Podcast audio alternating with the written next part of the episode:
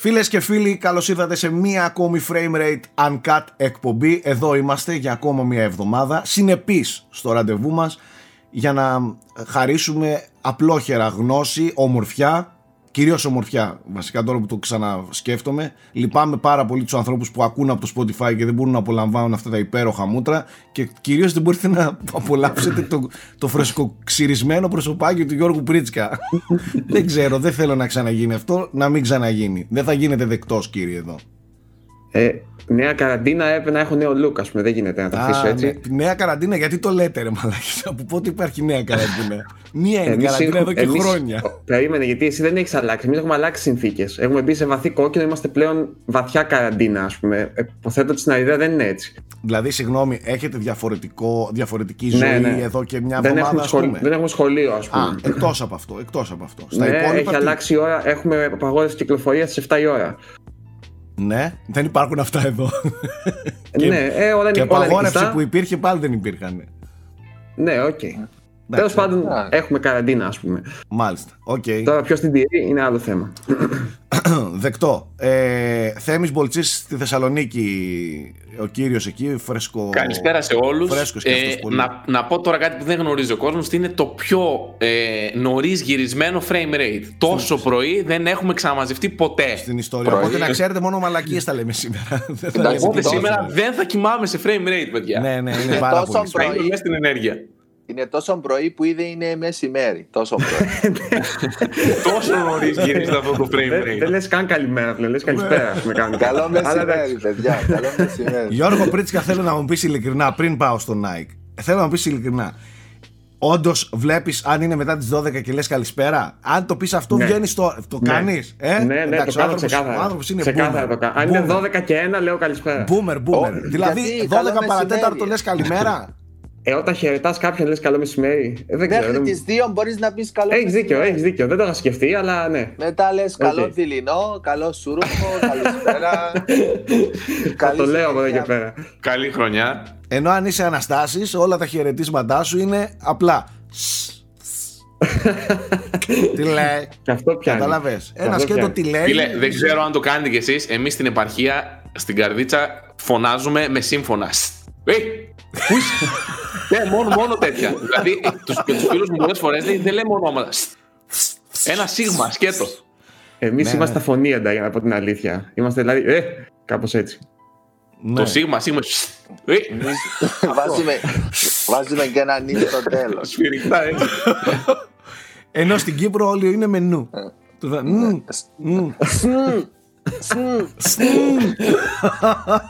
Κυπράρα μου. Λοιπόν, Nike Ferrari από την. Ε... Πάφο. Πάφο, ναι. ναι. Πάφο. Τι λέει εκεί, πώς είναι. Χθες κοιτούσαμε τον καιρό, ρε Μαλάκι. Ακούστε τώρα να δείτε. Ήμασταν εχθές το βράδυ μαζεμένοι με το στρατούλι στο σαλόνι, βλέπαμε ταινία. Θα τα πούμε όταν έρθει η ώρα για τις ταινίες. Και λέμε, κάτσε, δεν είχαμε τι να κάνουμε. Αφού τελείωσε η ταινία, ήμασταν οριακά να μην δούμε δεύτερη.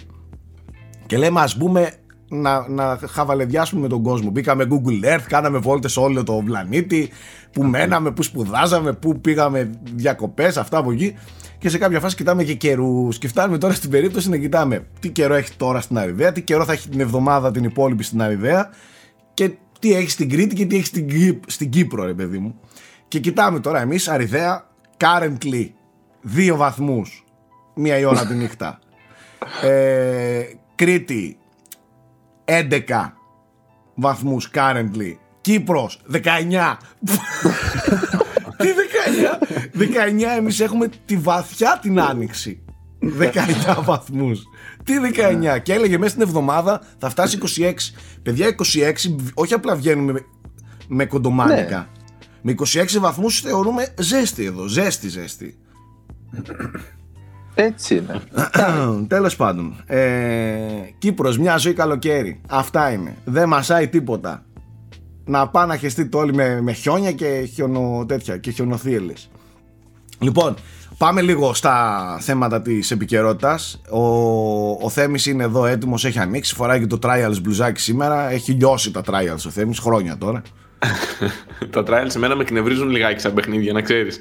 Εσύ δεν Γιατί θα, είμαι τόσο τελειομανής που θέλω να την περνάω την κάθε πίστα τέλεια και γι' αυτό δεν τα παίζω. Γιατί θα έχεις εκνευρίζομαι πρόβλημα. τόσο Εδώ πολύ. εγώ, εγώ που δεν είμαι θέμης φαντάσου, το έχω αυτό το σύνδρομο με τα trials. Να θέλω να τελειώνω συνέχεια τα πάντα τέλεια. Μη δω ε, silver medal ας πούμε. Τρελαίνομαι. Άμα δεν είναι gold gold, το παχύ το gold δεν... Ξανά, replay. Για πάμε λίγο στα θέματα θέμη. Λοιπόν, στα της επικαιρότητας δεν είχαμε πάρα πολλά πραγματάκια γιατί είμαστε και συνεπείς σε αυτήν την εκπομπή και δεν έχει περάσει μία εβδομάδα οπότε δεν είχαμε και πάρα πολλές εξελίξεις. Και μη ζηλεύετε την κούπα μου. Συνέχισα, απλά Έτσι. κάνω flex. Λοιπόν, είχαμε ωστόσο μερικά σημαντικά πράγματα, άλλα ήταν φήμες, άλλα ήταν επίσημες ανακοινώσεις. Ξεκινάω μετά του Switch, γιατί είχαμε μία πολύ δυνατή φήμη ότι πρακτικά ξεκινάει σιγά σιγά η παραγωγή του Switch Pro, το οποίο θα έχει μεγαλύτερη οθόνη από τη Samsung, περισσότερες ίντσες, η οποία θα είναι και OLED τεχνολογίας, που σημαίνει ότι θα διαρκεί περισσότερο η μπαταρία, ότι θα έχει καλύτερη αντίθεση, ίσως και καλύτερο, καλύτερο χρόνο απόκρισης. Τώρα, να προσθέσω εγώ ότι στο παρελθόν ακουγόταν ότι θα έχει και ένα βαθμισμένο chip ε, το νέο Switch, το Switch Pro, το οποίο φημολογείται εδώ και πάρα πολύ καιρό, ε, από την Nvidia πάλι, οπότε ίσως δούμε και αυξημένη απόδοση. Η συγκεκριμένη φήμη δεν μιλάει για κάτι τέτοιο, όμως έχει να κάνει με την οθόνη. Αυτά, ο λόγος εσάς τώρα, για το Switch Pro. Εγώ Ε, θέλω να, να διευκρινίσω απλά. Δεν είναι φήμη. Δεν, είναι ρεπορτάζ του Bloomberg από τη, So- από τη Samsung συγγνώμη, που παράγει αυτές τις οθόνες ότι υπάρχει συμφωνία και ότι θα μπουν σε παραγωγή το καλοκαίρι. Αυτοί εικάζουν, δεν ξέρω αν αυτό είναι δεδομένο, ας πούμε, ότι μπορούν να παράγουν ένα εκατομμύριο οθόνες το μήνα. Αν δηλαδή μπει τον Ιούνιο, η κυκλοφορία του, αν γίνει φθινόπωρο, θα είναι με περιορισμένα κομμάτια. Δηλαδή δεν, δεν μπορεί να. Γιατί μέχρι να, να- Δεν είναι μόνο η οθόνη, πρέπει να πάει και σε εργοστάσια να συναρμολογηθεί κτλ. Δηλαδή θέλει μια διαδικασία. Το δεύτερο που έλεγε το Bloomberg, που δεν υποθέμησε, είναι ότι αναφέρει ότι θα υπάρχει 4K. Ε, Dog. Τέλος πάντων, ναι. Δεν ξέρω αν είναι. do- Ναι, dock προφανώς, γιατί 720p είναι το, η οθόνη. Ε, θα υπάρχει δυνατότητα για 4K τέλος πάντων εικόνα. Τώρα πώς θα λειτουργήσει αυτό το 4K δεν ξέρουμε ακόμα.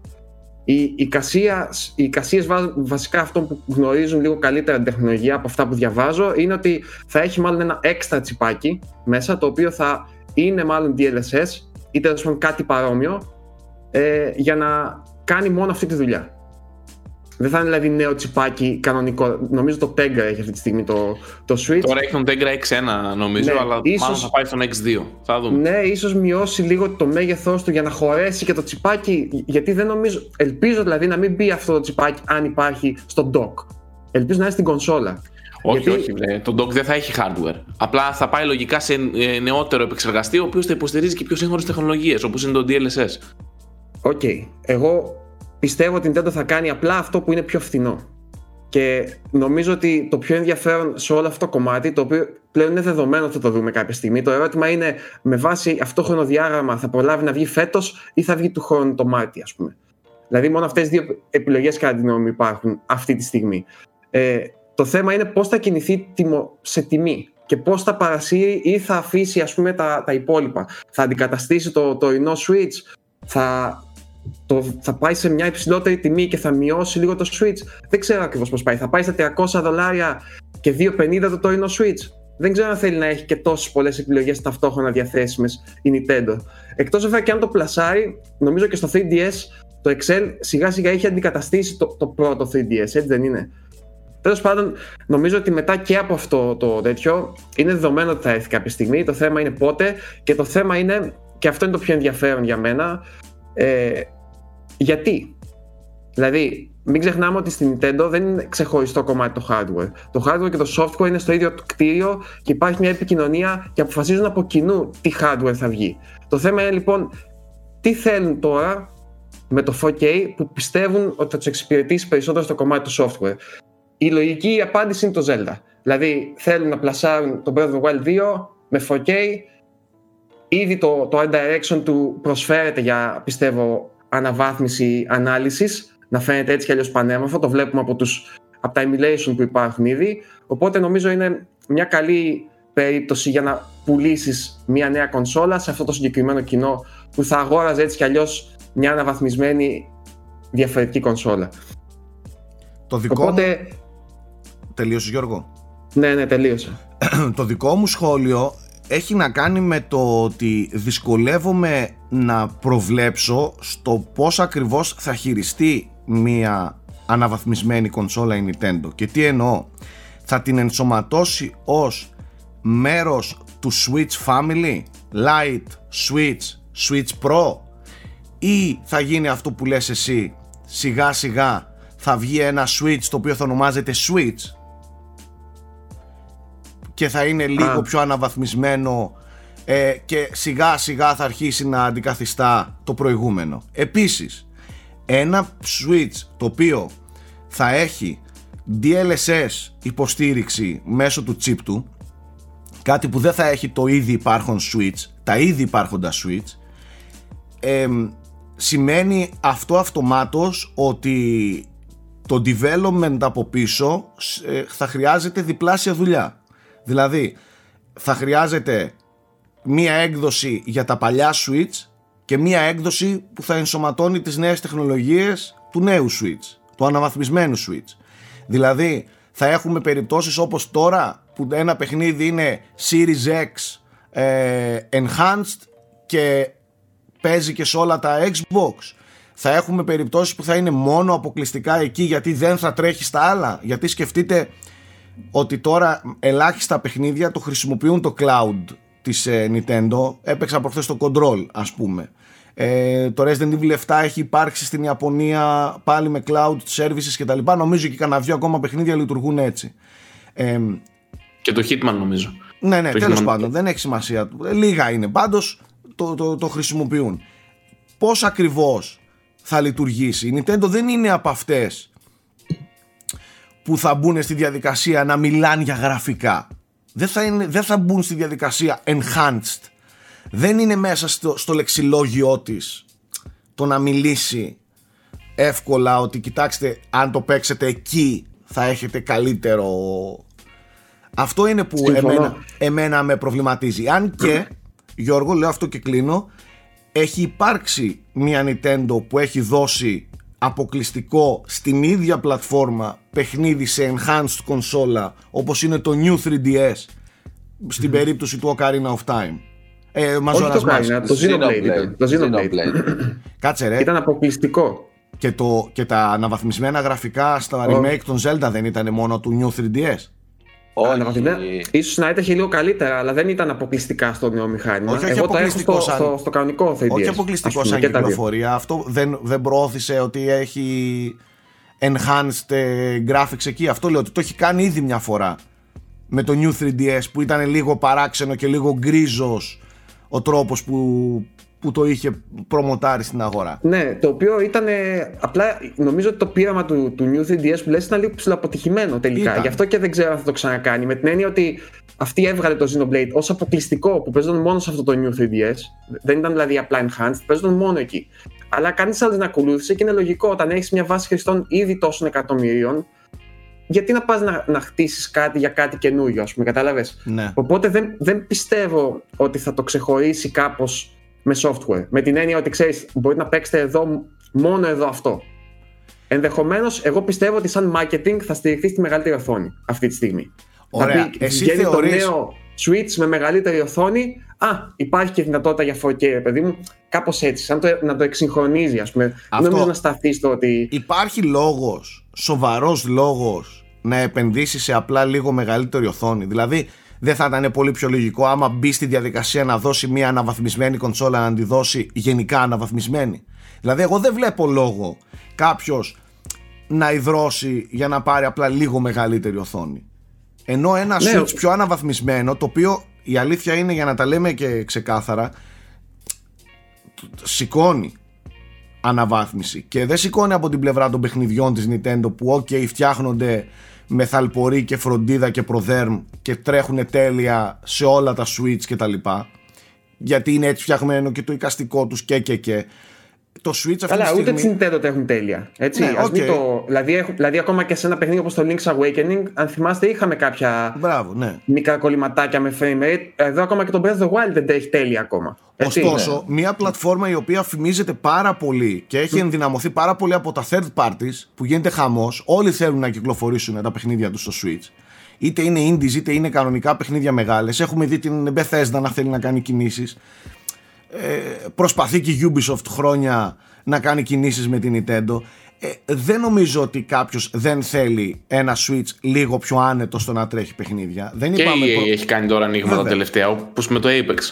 Έτσι ακριβώς. Δεν νομίζω ότι υπάρχει κάποιος που, που να μην θέλει να τρέχει λίγο καλύτερα τα παιχνίδια και, και επίσης κανείς δεν περιμένει να ανταγωνιστεί τις άλλες κονσόλες αλλά ένα κλικ πιο άνετα στο να μην αναγκάζεται και να μην υποχρεώνεται να μπαίνει σε μη λειτουργικές για την ώρα διαδικασία όπως, όπως είναι το cloud gaming ε, λίγο Απλά ξέρεις τι, το DLSS Και ας αυτή- πούμε αν ισχύσει, το συζητούσαμε όλοι μαζί, είναι, είναι σπουδαίο πράγμα. Να τρέχει 720p ή 1080p το hardware και ο, ο άνθρωπος που θα παίζει να βλέπει 2K αποτελέσματα. 4K αποτελέσματα, λέω εγώ. Κατάλαβες. Πλάν, α- αυτό νομίζω δεν θα επηρεάσει την απόδοση των παιχνιδιών, έτσι δεν είναι; Αυτό είναι καθαρά στο οπτικό κομμάτι. Έτσι, έτσι το καταλαβαίνω εγώ. Σωστά; DLSS Ναι. αυτό Το κάνει. DLSS Δηλαδή- ε, θα την επηρεάσει πάρα πολύ την απόδοση γιατί πρακτικά χαμηλώνεις την Α, ανάλυση. ναι, μπράβο. εσωτερικά. Μπορείς να χαμηλώσεις την ανάλυση, να τρέχει το Ναι, παιχνίδι. οπότε σε τους χαμηλή φόρου ανάλυση του και να ανεβάζει αφιερώνεις αυτό. αλλού, άμα θέλεις.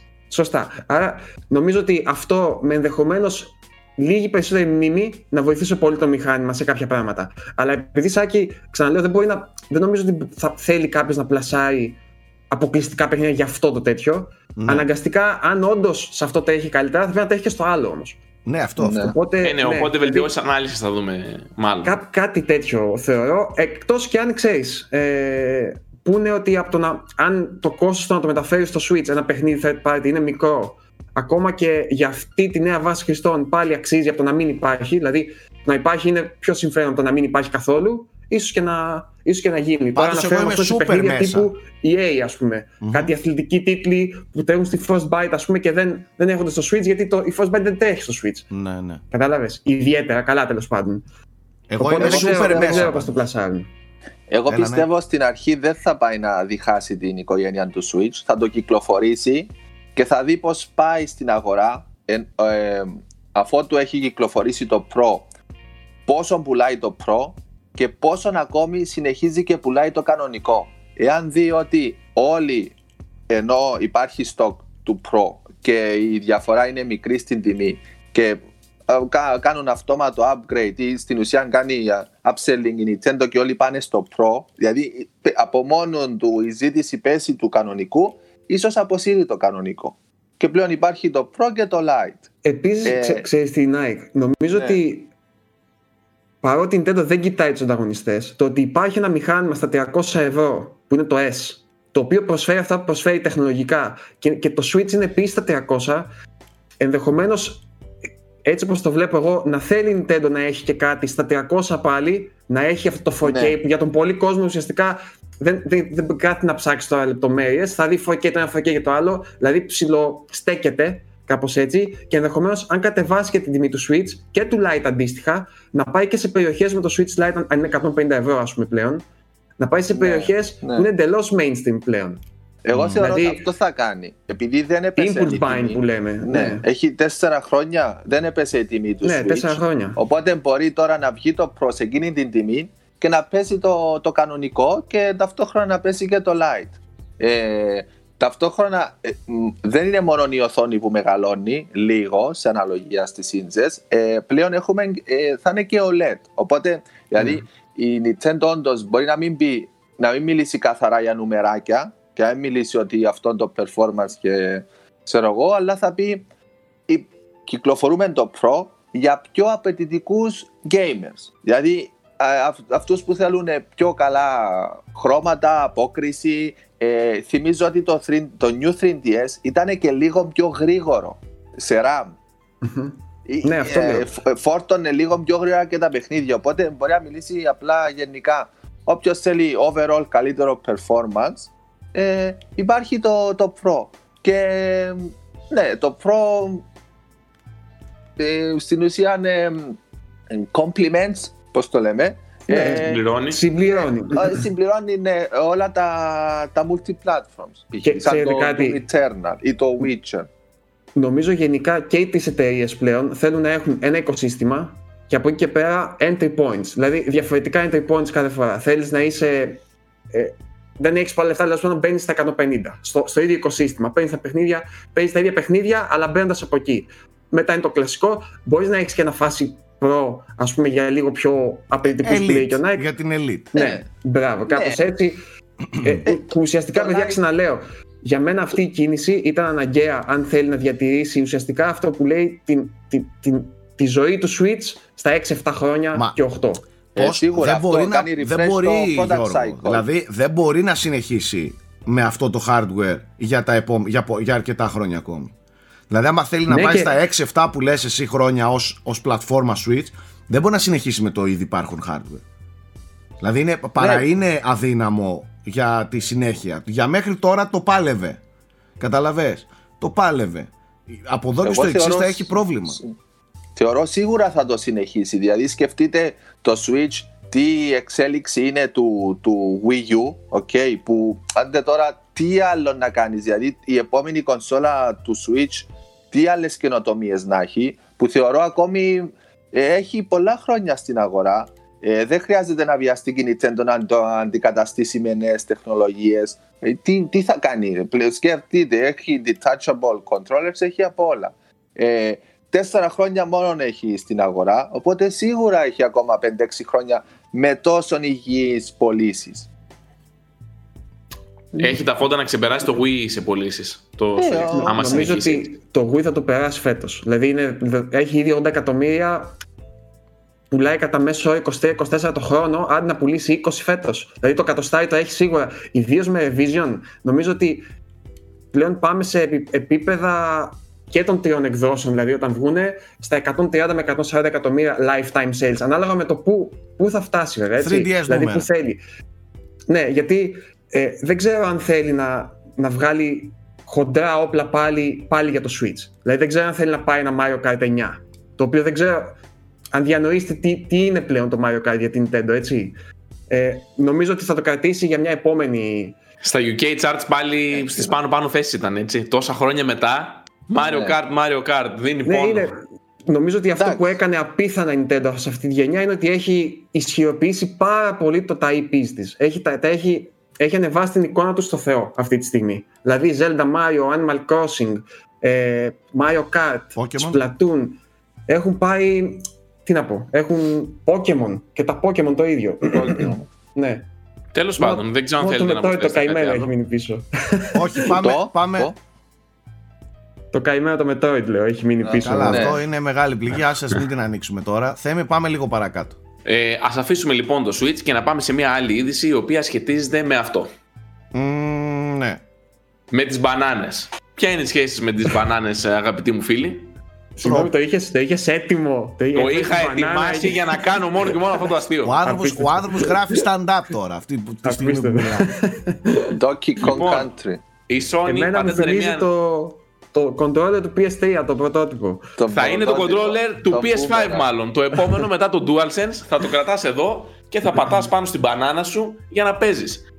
Τι εννοεί όμως τώρα ο Θέμης. Δεν ανακοινώθηκε κάτι τέτοιο επίσημα, ωστόσο ανακαλύφθηκαν έγγραφα πατέντας από τη Sony η οποία έχει ετοιμάσει μια τεχνολογία που μπορείς μέσα από την κάμερα που συνδέεις στο PlayStation 5 ή γενικά στο, play- στις PlayStation consoles να σκανάρεις καθημερινά αντικείμενα του σπιτιού σου και να παίξεις χρησιμοποιώντας αυτά.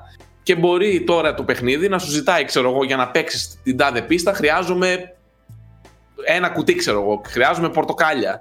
Χρειάζομαι ένα στυλό. Οτιδήποτε. Μπορεί να σου ζητήσει το παιχνίδι αντικείμενα ή μπορεί με οποιοδήποτε αντικείμενο να κάνεις mapping πάνω τα πλήκτρα και έδειχνε μια μπανάνα που είχε εδώ το χ και εδώ το τρίγωνο και να παίζεις. Τώρα, ποια είναι η χρησιμότητα και τι ακριβώς ετοιμάζει η Sony δεν το ξέρουμε.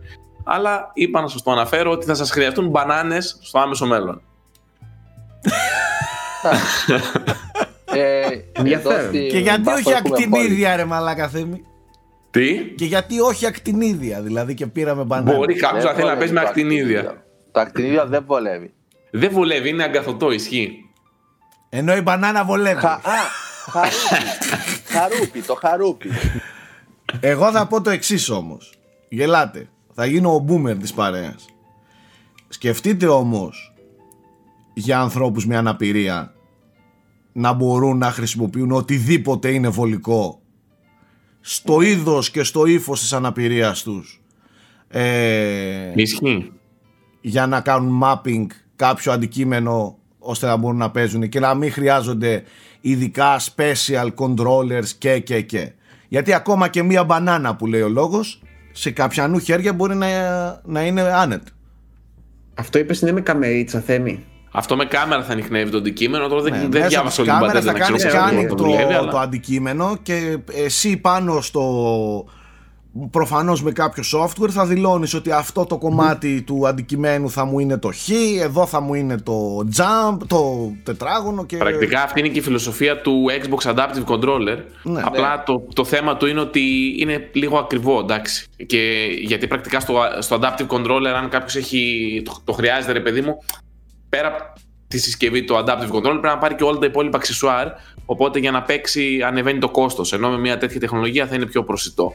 Με το, στο, από την πλευρά του accessibility. Ε, Τέλος πάντων, εγώ δεν την είχα θυμίζω- σκεφτεί καν αυτή την πτυχή εντωμεταξύ και είπα να το αναφέρω για χαβαλέ. Όχι, Είπες εντάξει, και δεν αλλά είπαμε. όντως- Μπορεί να είναι όντως για χαβαλέ, αλλά θέλω να Αλλά- σου πω. Ναι, αλλά έτσι όντως όπως το είδα έχει τώρα και με το- προεκτάσεις πολλές accessibility. με, τη, με το μυαλό έτσι όπως το είδα ε, ε, μου ήρθε με τη μία αυτό ότι μπορεί Ισχύει. κάποιος να χρησιμοποιήσει οποιοδήποτε αντικείμενο θέλει για να Τώρα- παίξει και να μην χρειάζεται special. Και το λέω αυτό γιατί. Γιατί πρόσφατα προέκυψε ένα, ένα θέμα και ε, το μοιράστηκα και μαζί μου μαζί με τον κόσμο στο Instagram για ένα παλικάρι το οποίο είχε κάποιο είδους αναπηρία και έψαχνε ειδικό controller για το PS4 νομίζω. Και παιδιά είναι πολύ δύσκολο να βρεις controller για άτομα που έχουν μόνο ένα χέρι για παράδειγμα λειτουργικό. Ε, φανταστείτε ότι υπάρχουν και άτομα με λιγότερα δάχτυλα σε ένα χέρι. Ακόμα πιο δύσκολο. Οπότε μου έκανε τρομερή εντύπωση ότι, για, σε, για, ότι αυτά τα άτομα δεν έχουν εύκολα γρήγορα πρόσβαση σε, σε gaming ας πούμε δραστηριότητες. Δηλαδή ζορίζονται Κοίταξε, Ναι. το παλικάρι αυτό μπορούσε να πάρει adapter που να κάνει Xbox controller σε play, να πάρει το adaptive controller και να πάρει και adapters. Απλά όλο αυτό Ναι, καταλαβαίνεις ρε ότι έχει παιδί, πολύ μεγάλο είναι- κόστος. και κόστος και ψάξιμο και και και θα, νομίζω Έχει ότι μια αυτά ταλαιπωρία. θα, θα έπρεπε να ήταν λίγο πιο εύκολα προσβάσιμα και ευτυχώς βρήκαμε λύση μέσω της κινητοποίησης του κόσμου που μου στείλαν ιδέες και τα λοιπά τάγκαρα το παιδί για να πάνε να το, βρ- το φίλο του παιδιού για να πάνε να του στείλουν προτάσεις και μετά ευτυχώς βρέθηκε λύση από ένα ειδικό site που φτιάχνει στο εξωτερικό Τέλεια, μια χαρά. custom ε, controllers και τα λοιπά αλλά ε, αυτό είναι ένα θέμα που κάποια στιγμή πρέπει λίγο να το, να το δει η gaming βιομηχανία πιο σοβαρά. Όσο εύκολο Ναι. είναι να βρεις ένα κανονικό controller για άτομα χωρίς αναπηρία, θεωρώ ότι το ίδιο εύκολα ή τουλάχιστον σχετικά εύκολα θα πρέπει να είναι για, για κάποιον που δεν έχει λειτουργικά όλα του τα χέρια ας πούμε ή και άλλου είδους αναπηρίες. Ε, Και εντωμεταξύ, είναι κρίμα όλος δυστυχώς- αυτός ο κόσμος να μένει εκτός. Και, και παιδιά μιλάμε για ανθρώπους ε, σαν και εμάς. Κανονικά δηλαδή θέλουν να παίξουν θέλουν να, να, να δουν να, να, να διασκεδάσουν, να ψυχαγωγηθούν δεν καταλαβαίνω γιατί να, να απομονώνονται εντελώς από τέτοιου είδους δραστηριότητες ενώ μπορούν και υπάρχουν λύσεις αυτό είναι το, το απίθανο ότι υπάρχουν λύσεις εάν δείτε περιπτώσεις ε, από custom controllers, από εταιρείες, από kickstarters που έχουν τελευταία πάρει λίγο μπρος projects κτλ. Ε, πραγματικά είναι, είναι πολύ υπέροχο το ότι υπάρχουν πολλές τεχνολογίες που βοηθούν. Γιατί να μην είναι λίγο πιο προσβάσιμες όλες αυτές; Ναι. Τώρα τελευταία γίνεται λίγο αγώνα στη βιομηχανία πάντως και πολλά παιχνίδια έχουν κάνει βήματα. Π.χ. και το The Last of Us Part 2, άμα δεις το πόσες τεχνολογίες Δεν το είχε συζητάμε, ναι, ναι, εντάξει, άλλο αυτό. σχετικά με το accessibility.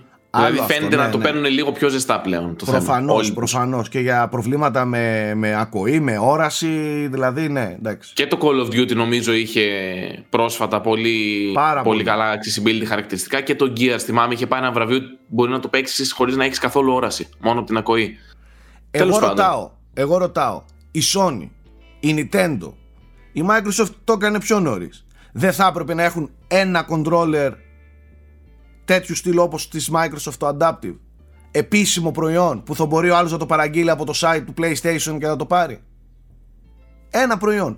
Και θα πρέπει να βασίζεται όλος αυτός ο κόσμος με αναπηρία στο να ψάχνει στο ίντερνετ Kickstarters και από εδώ και από εκεί και YouTube videos και και και και 3D printed προϊόντα. Ένα προϊόν, δηλαδή όλον αυτόν τον κόσμο δεν τον ενδιαφέρει η Sony και η... Δυ, δυστυχώς η φύση της αγοράς είναι τέτοια που θα αδικεί πάντα τέτοια άτομα γιατί είναι μικρό κομμάτι του γενικού πληθυσμού οπότε ο άλλος πιστεύω δύσκολα επενδύει με πολύ χρήμα και σκέψη για να εξυπηρετήσει αυτούς. Κάτι το οποίο είναι πολύ λυπηρό κατά τη γνώμη μου και θα έπρεπε να επικροτούμε πάρα πολύ και να τις αναδεικνύουμε αυτές τις κινήσεις που όντως έχει κάνει η Microsoft τελευταία χρόνια και σε επίπεδο software, άλλες εταιρείες, αλλά είναι μεμονωμένες πρωτοβουλίες. Δηλαδή πρέπει όντως να υπάρχει κάτι πιο σφαιρικό. Εγώ νομίζω δηλαδή, ότι, θα, ότι είναι κοινωνική κανόνες, υποχρέωση κάποια αυτών σταθερά των πράγματα. εταιρείων. Θεωρώ ότι είναι κοινωνική υποχρέωση να έχουν αυτή την επιλογή. Συμφωνώ απόλυτα. απόλυτα. Κατάλαβες, δηλαδή δεν λέω να επενδύσουν και, και, και, και. Θεωρώ ότι πρέπει, πώς να σου το πω, να υποχρεωθούν να έχουν μία συσκευή η οποία θα μπορεί να λειτουργήσει έτσι και έτσι. Όπως έκανε Εδώ- η Microsoft. Πήρε Συμφωνώ. χρόνια για απλά πράγματα, Σάκη, έτσι, που έχει Καλά, ναι, ναι. μεγάλο πληθυσμό, όπως αχρωματοψίες και τα λοιπά, έτσι. Δηλαδή, Μμ. Μα είναι πολύ λυπηρό να βλέπεις, Ναι. μου στέλνουν πάρα πολλά παιδιά με αναπηρία και μου λένε Σάκη έχω αυτό το πρόβλημα, μήπως έχεις αυτή τη λύση, μήπως μπορούμε να βρούμε αυτό, μήπως κάποιος εσύ που έχεις άκρες από εκεί στη Sony, από εκεί στη Microsoft, από εκεί στη Nintendo και και και στη Razer που έχει κάνει και τέτοια, ε, τέτοιες ενέργειες και η Razer να βρω εκείνο, να βρω το άλλο. Δεν μπορεί ο κόσμος να τα πάρει. Δεν είναι ούτε καν θέμα χρημάτων ούτε τίποτα. Δεν υπάρχουν. Αυτό είναι Ναι. το τραγικό της υπόθεσης. Ε, τέλος πάντων, έτσι το έφυξα εγώ γιατί έτυχε και να είναι σχετικά πρόσφατα. Όχι, είναι το σωστό θέμα. και πρέπει να συζητιούνται και αυτά τα θέματα ε, και να φέρνουμε φως πάνω σε αυτά γιατί πολλοί κόσμος τα χρειάζεται. Σε άλλα νέα τώρα είχαμε την ανακοίνωση ενός ε, νέου παιχνιδιού, το Aliens Fireteam, το οποίο πρακτικά είναι ένα co-op συνεργατικό survival παιχνίδι στο σύμπαν του Aliens, ε, το οποίο ε, ένα squad από Colonial Marines πρέπει να επιβιώσει ε, κύματα εχθρών, επιβίωση σε ένα διαστημόπλιο. Οκ. Αυτό Δεν, είναι δεν τύπου- είναι το sequel του Isolation που θα περίμεναν πολλοί fans. Όχι, είναι εντάξει. όμως, φαίνεται κάτι ω- Αυτό ωραίο. είναι τύπου Left 4 Dead. Ναι, σε τύπου survival κύματα σαν horde mode ένα πράγμα. Ναι, σαν το Left 4 Dead. Κατά κάποιο τρόπο. Ναι, τώρα μένει να το δούμε και στην πράξη. Είδαμε αρκετά gameplay Έχετε πλάνα. καταλάβει ότι αυτή η κατηγορία ξαναεπιστρέφει. Ναι, Σιγά, ναι, ναι, ναι. σιγά. Τώρα τελευταία. Έτσι. Έχει φύγει λίγο το arena και τα λοιπά και ξαναερχόμαστε σε αυτό το 4 co-op. Ναι, περιμένουμε και το Back for Blood. Αυτό ναι. Τέλος πάντων. Άλλο. Οκ. Ε, είχαμε δύο ειδισούλες που δεν ξέρω αν θέλετε να τις σχολιάσουμε, θα τις αναφέρω ονομαστικά. Διέρρευσε ένα τρειλεράκι για ένα μικρό παιχνιδάκι της From Software, Δεν σχολιάζω αλλά δεν τίποτα. ξέρω αν αξίζει να συζητήσουμε το leak. Δεν σχολιάζω τίποτα. Γιατί μπορεί να μου ξεφύγει κάτι. Ούψ. απλά είναι Τρο- λογικό από τη στιγμή που τρολάρω. κυκλοφορεί ένα τέτοιο τρέιλερ να είμαστε κοντά σε κάτι πιο επίσημο. Έτσι δεν είναι; Υπάρχει όμως μια φήμη ότι αυτό το τρέιλερ είναι fake trailer. Όχι, δεν είναι fake. Δεν είναι fake. Ναι, σου λέω Εγώ- ότι υπάρχει. Εγώ το είδα στο Twitter μπροστά μου ότι, ότι είναι fake ή ότι είναι πολύ παλιό. Ναι, αυτό, Αυτό ότι ισχύει, μάλλον ότι το είναι build πολύ είναι παλιό. σχετικά παλιό είναι λογικό. Ναι, Γιατί ήταν για internal use νομίζω το συγκεκριμένο trailer. ναι. Τώρα, τέλος πάντων Οκ. υπάρχει, είναι αληθινό. Είναι αληθινό, υπάρχει, ελπίζω να το δούμε κάποια στιγμή. Μία άλλη είδηση που επίσης δεν ξέρω αν θέλετε να τη σχολιάσουμε, αλλά προκάλεσε αρκετά meltdowns στο ίντερνετ είναι ότι το The Last of Us Part 2 έσπασε το ρεκόρ υποψηφιωτήτων ε, στα βραβεία BAFTA Game Awards. Και, Είχε λί- τα- τις και λίγα περισσότερες ήταν. Και υποψηφιότητες. λίγα, πολύ λίγα ήταν οι υποψηφιότητες. Απαράδεκτη εκεί στα μπαφτα. Πάμε παρακάτω. Έχει ξεσχιστεί να λίγα παίρνει ήταν. Πολύ βραβεία λίγα ήταν. Πάμε παρακάτω. και υποψηφιότητες. Και επίσης σχολιάστηκαν πάρα πολύ ε, οι δηλώσεις της Take Two, η οποία υπερασπίστηκε για άλλη μια φορά την αύξηση τιμής των παιχνιδιών στα 80 ευρώ και είπε συγκεκριμένα ότι οι παίκτες ήταν έτοιμοι για την αύξηση αυτή. Ε, και ότι θεωρεί ότι με τα παιχνίδια της δίνει. Δεν μπορώ, ρε πρόεδρε, μια από προσανατολή στο Ας- γέλιο ας- σου. εγώ Ρε, θε- φίλε. ε, θέλω λίγο εγώ, εγώ να, να, να την πάρω την πάσα. Να την πω- πάρω την πάσα. Να σας πω απλά τι δήλωσαν. Δήλωσαν ότι θεωρούν ότι με τα παιχνίδια τους δίνουν περισσότερα πράγματα από ό,τι κοστίζουν τα παιχνίδια. Ε, και γι' αυτό ας πούμε, οι Δεκτό. παίκτες ήταν έτοιμοι για αυτή την αύξηση. Δεκτό, Εντάξει. δεκτό, δεκτό. Δεκτή Αυτά έχω αυτό. από επικαιρότητα, Η δικαιολο- σχολιάστε τι θέλετε. Η δικαιολογία ότι δίνουν περισσότερα, π.χ. ένα παιχνίδι σαν το Red Dead, δεκτό. Μεγάλο, γίγαντας και και και ή το GTA ή οτιδήποτε. Εγώ αλλού θέλω να σταθώ. Ποιον ρώτησαν ρε μαλάκα και ήταν έτοιμοι; Ποιο, κα- δηλαδή υπάρχει gamer που ερωτήθη για το αν ήταν έτοιμος να πάει στα 80 ευρώ; Ή μόνοι τους οι χαρτογιακάδες αποφασίζουν ότι οι gamers ήταν έτοιμοι επειδή τα αγοράζουν; Το ότι έκανε καλές πωλήσεις κάτι δεν σημαίνει ότι είμαστε έτοιμοι να πληρώσουμε και περισσότερα. Δηλαδή ποιον ρώτησε η Take-Two και η κάθε Take-Two να αποφασίσει και να βγάλει συμπεράσματα ότι τα 80 ευρώ τελικά μμ, ήταν έτοιμο το κοινό. Πώς ήταν έτοιμο; Θα μου πεις μπορούν να το Ήταν έτοιμο γιατί μετρήσουν. δεν μειώθηκαν οι πωλήσεις. Μπορούν να το μετρήσουν. Του τύπου αγόρασαν 70 ευρώ και δώσανε και άλλα 70 ευρώ σε microtransactions. Ξέρω εγώ. Αυτό όμως δεν σημαίνει ότι οι gamers ήταν έτοιμοι να δώσουν 70 ευρώ. Το ότι δίνουν άλλα 70 μετά δεν σημαίνει ότι αυξάνει τα- την τιμή των παιχνιδιών. Και, και, και στην τελική όταν θέλεις να μου πεις ότι ήταν έτοιμοι δώσε μου το λόγο που θεωρείς ότι ήταν έτοιμοι. Μην το λες οι gamers ήταν έτοιμοι σκέτο. Γιατί προκαλείς εγκεφαλικά στον κόσμο ότι ήταν έτοιμοι, ήμασταν έτοιμοι. Ναι, είμαστε έτοιμοι να δώσουμε 70 ευρώ για το Red Dead 3, για το GTA 6. Προφανώς και είμαστε έτοιμοι. Δεν διαφωνώ καθόλου. Αλλά από πού συμπέρανες ότι εγώ θέλω να δίνω για όλα τα παιχνίδια σου εσένα 80 ευρώ επειδή γούσταρα τελείωτα το, το Red Dead; Και αυτό δεν πάει μόνο στην Take του, πάει προς όλους και στη Sony και στην EA και στον Activision. καθένα. Στην Activision και στον Ubisoft. οποιονδήποτε θεωρεί ότι ο κόσμος ήταν έτοιμος. Βγες με άλλο τρόπο και πες το. Δικαιολόγησε το κάπως αλλιώς. Μη λες ήταν έτοιμος. Εκεί το, το διάβαζα το tweet και ήθελα ή να κλάψω ή να, να, να γράψω με caps. Ξεκίνησε, έγραψε ένα caps με βρυσίδια και το, και το κλείσα. Λέω, Σάκη, δεν είναι η θέση σου τέτοια για να μιλάς έτσι. Ήταν έτοιμη. Αρχίδια ήταν έτοιμη. Κανείς δεν είναι έτοιμος να δώσει παραπάνω λεφτά. Πώς θα το κάνουμε δηλαδή; Ήδη είναι αρκετά τα λεφτά. Ήδη παίρνετε από παντού συνδρομές. Ήδη ο κόσμος πληρώνει αρκετά.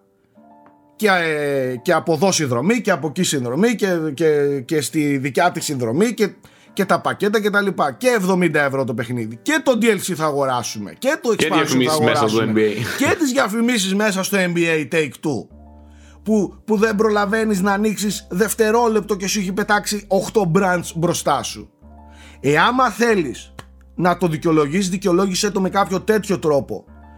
Πες ότι παιδιά, κόβουμε τις διαφημίσεις, κόβουμε το, το τέτοιο μέσα ή ξέρω εγώ, δεν θέλουμε συνδρομή. Θα δίνετε 80 ευρώ για, για ένα παιχνίδι. Βρες ένα κάτι να το δικαιολογήσεις. Μην βγαίνεις και λες ο κόσμος είναι- ήταν έτοιμος. Αυτά συγχύστηκα. Ε, και εγώ συμφωνώ ότι είναι τρομερά άστοχο, αλλά και σαν PR, ας πούμε, είσαι PR, έτσι. Άντε, πες ότι το πιστεύεις αυτό, επειδή είσαι τόσο είναι- τόμπας, ξέρω εγώ. Βρε Δηλαδή. μαλάκα, βούλε Ναι, στο πες, στόμα σου. βγες λίγο. βι- Βούλες στο στόμα σου, βγάλει το 80 ευρώ και άστο. Άστο. Όχι, Ναι, παιδί, πες, ξέρεις τι, παιδιά, ήταν Matrix, αναγκαίο κακό. Matrix Έχουν αυξηθεί market. τα τέτοια, τα, τα development costs. Είναι αναγκαίο κακό. Συγγνώμη, προσπαθούμε ξέρω εγώ, να κρατάμε την τιμή όσο πιο χαμηλά μπορούμε κάθε φορά και τέτοια. Ναι, ρε, την μαλάκα. κλασική δηλαδή πα- καραμέλα που λένε όλοι, ας Μην πούμε. μιλάς, ρε, βγάλ' Δεν το στο βγαίνεις ράφι και λες, 79. Ήταν έτοιμοι. Βγάλ' Τους το- δώσαμε για κα- αυτό που ήταν έτοιμοι. Τέλος πάντων. Εγώ το, το πιο εξοργιστικό σε όλο αυτό είναι ότι αν δεις όλα τα profits των εταιριών είναι υπέρογκα αυτή την περίοδο. Ε, οπότε μιλάμε απλά για το πώς θα μεγιστοποιήσουν το κέρδος, έτσι. Πώς θα βγάλουν κι άλλα εκατομμύρια και δισεκατομμύρια σε περιπτώσεις. Ε. Οπότε μην μιλάς. Κάτι θα βγάζουν. Ναι, πουλά τα αυτό, μην παιχνιδάκια σου, μιλάς. Βγάλ το. Μην και- μας πουλάς και, και πνεύμα. Και στην τελική Ε. μην πουλάς πνεύμα. Εκεί είναι που τρελαίνομαι. Βγάλε το 80 ευρώ. Βγάλε παιχνίδια μεγαλύτερα σαν το Red Dead. Εγώ θα το, θα το αισθανθώ λίγο κάπως πιο τέτοιο. Μη μου το λες όμως ότι με ρώτησες και ότι ήμουν έτοιμος. Ναι, αυτό είναι λίγο. Οκ. Ε, Επιπόλαιο.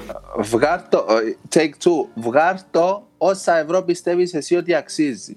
Και εγώ θα δώσω Καλά, μην τους όσα δίνεις και πιστεύω τέτοιο εγώ θάρρος. ότι αξίζει. Μην τους δίνεις και τέτοιο Οπότε- θάρρος γιατί θα στο δίνουν 200 ευρώ το Red Dead το επόμενο. Και το GTA. Α, Εντάξει, οκ, 200, 200, 200 δεν δίνω. Παιδιά, Όταν η πέσει- κορύφωση θα είναι- Όταν πέσει 60, όταν πέσει 70, ας πούμε. Όταν δεν θα πουλάς στα 200, ναι, θα το κατεβάσεις. Α, όταν όμως πουλάσει και στα 200, γιατί να το κατεβάσεις; Οπότε Εν τω είναι μεταξύ, άλλα- ε, Σινάικ, να σου πω κάτι, είναι και λίγο. Τώρα, ας πούμε, αν είχες Xbox ε, Series X, ξέρω εγώ έτσι, και Ναι. πήρες το NBA 2K της νέας γενιάς που ήταν και καλό, ας πούμε, και το πήρες 80 ευρώ. Τόσο δεν κόστιζε τον, το Δεκέμβρη που βγήκε. Ναι. Ναι. Και τώρα είναι πλέον στο Game Pass, δηλαδή τρεις μήνες μετά. Έτσι Δεν είναι. έβαλαν το εντάξει, Next είναι Gen και στο αυτό. Game Pass. Α, δεν έβαλαν. Έβαλαν το Ε, απλό. εντάξει. Οκ. Ναι. Το πήρες 70, όχι 80. Ε, ναι. Γιατί με το control τι έγινε, την Ultimate. ναι, ναι. Και με το Τέλος control, πάντων. και, Ναι. και το control που, θε, που θέλει Next Gen Update, το- στο Game Pass έβαλαν το απλό το control. Για το απλό Xbox One. Λέει εσείς που έχετε Το- Series X, πάρτε το. στο, στο Game Pass, ναι, αλλά στο, στο PS Plus του μήνα. Στο PS Plus δώσανε την Ultimate. Ultimate, ναι. Ναι, ναι.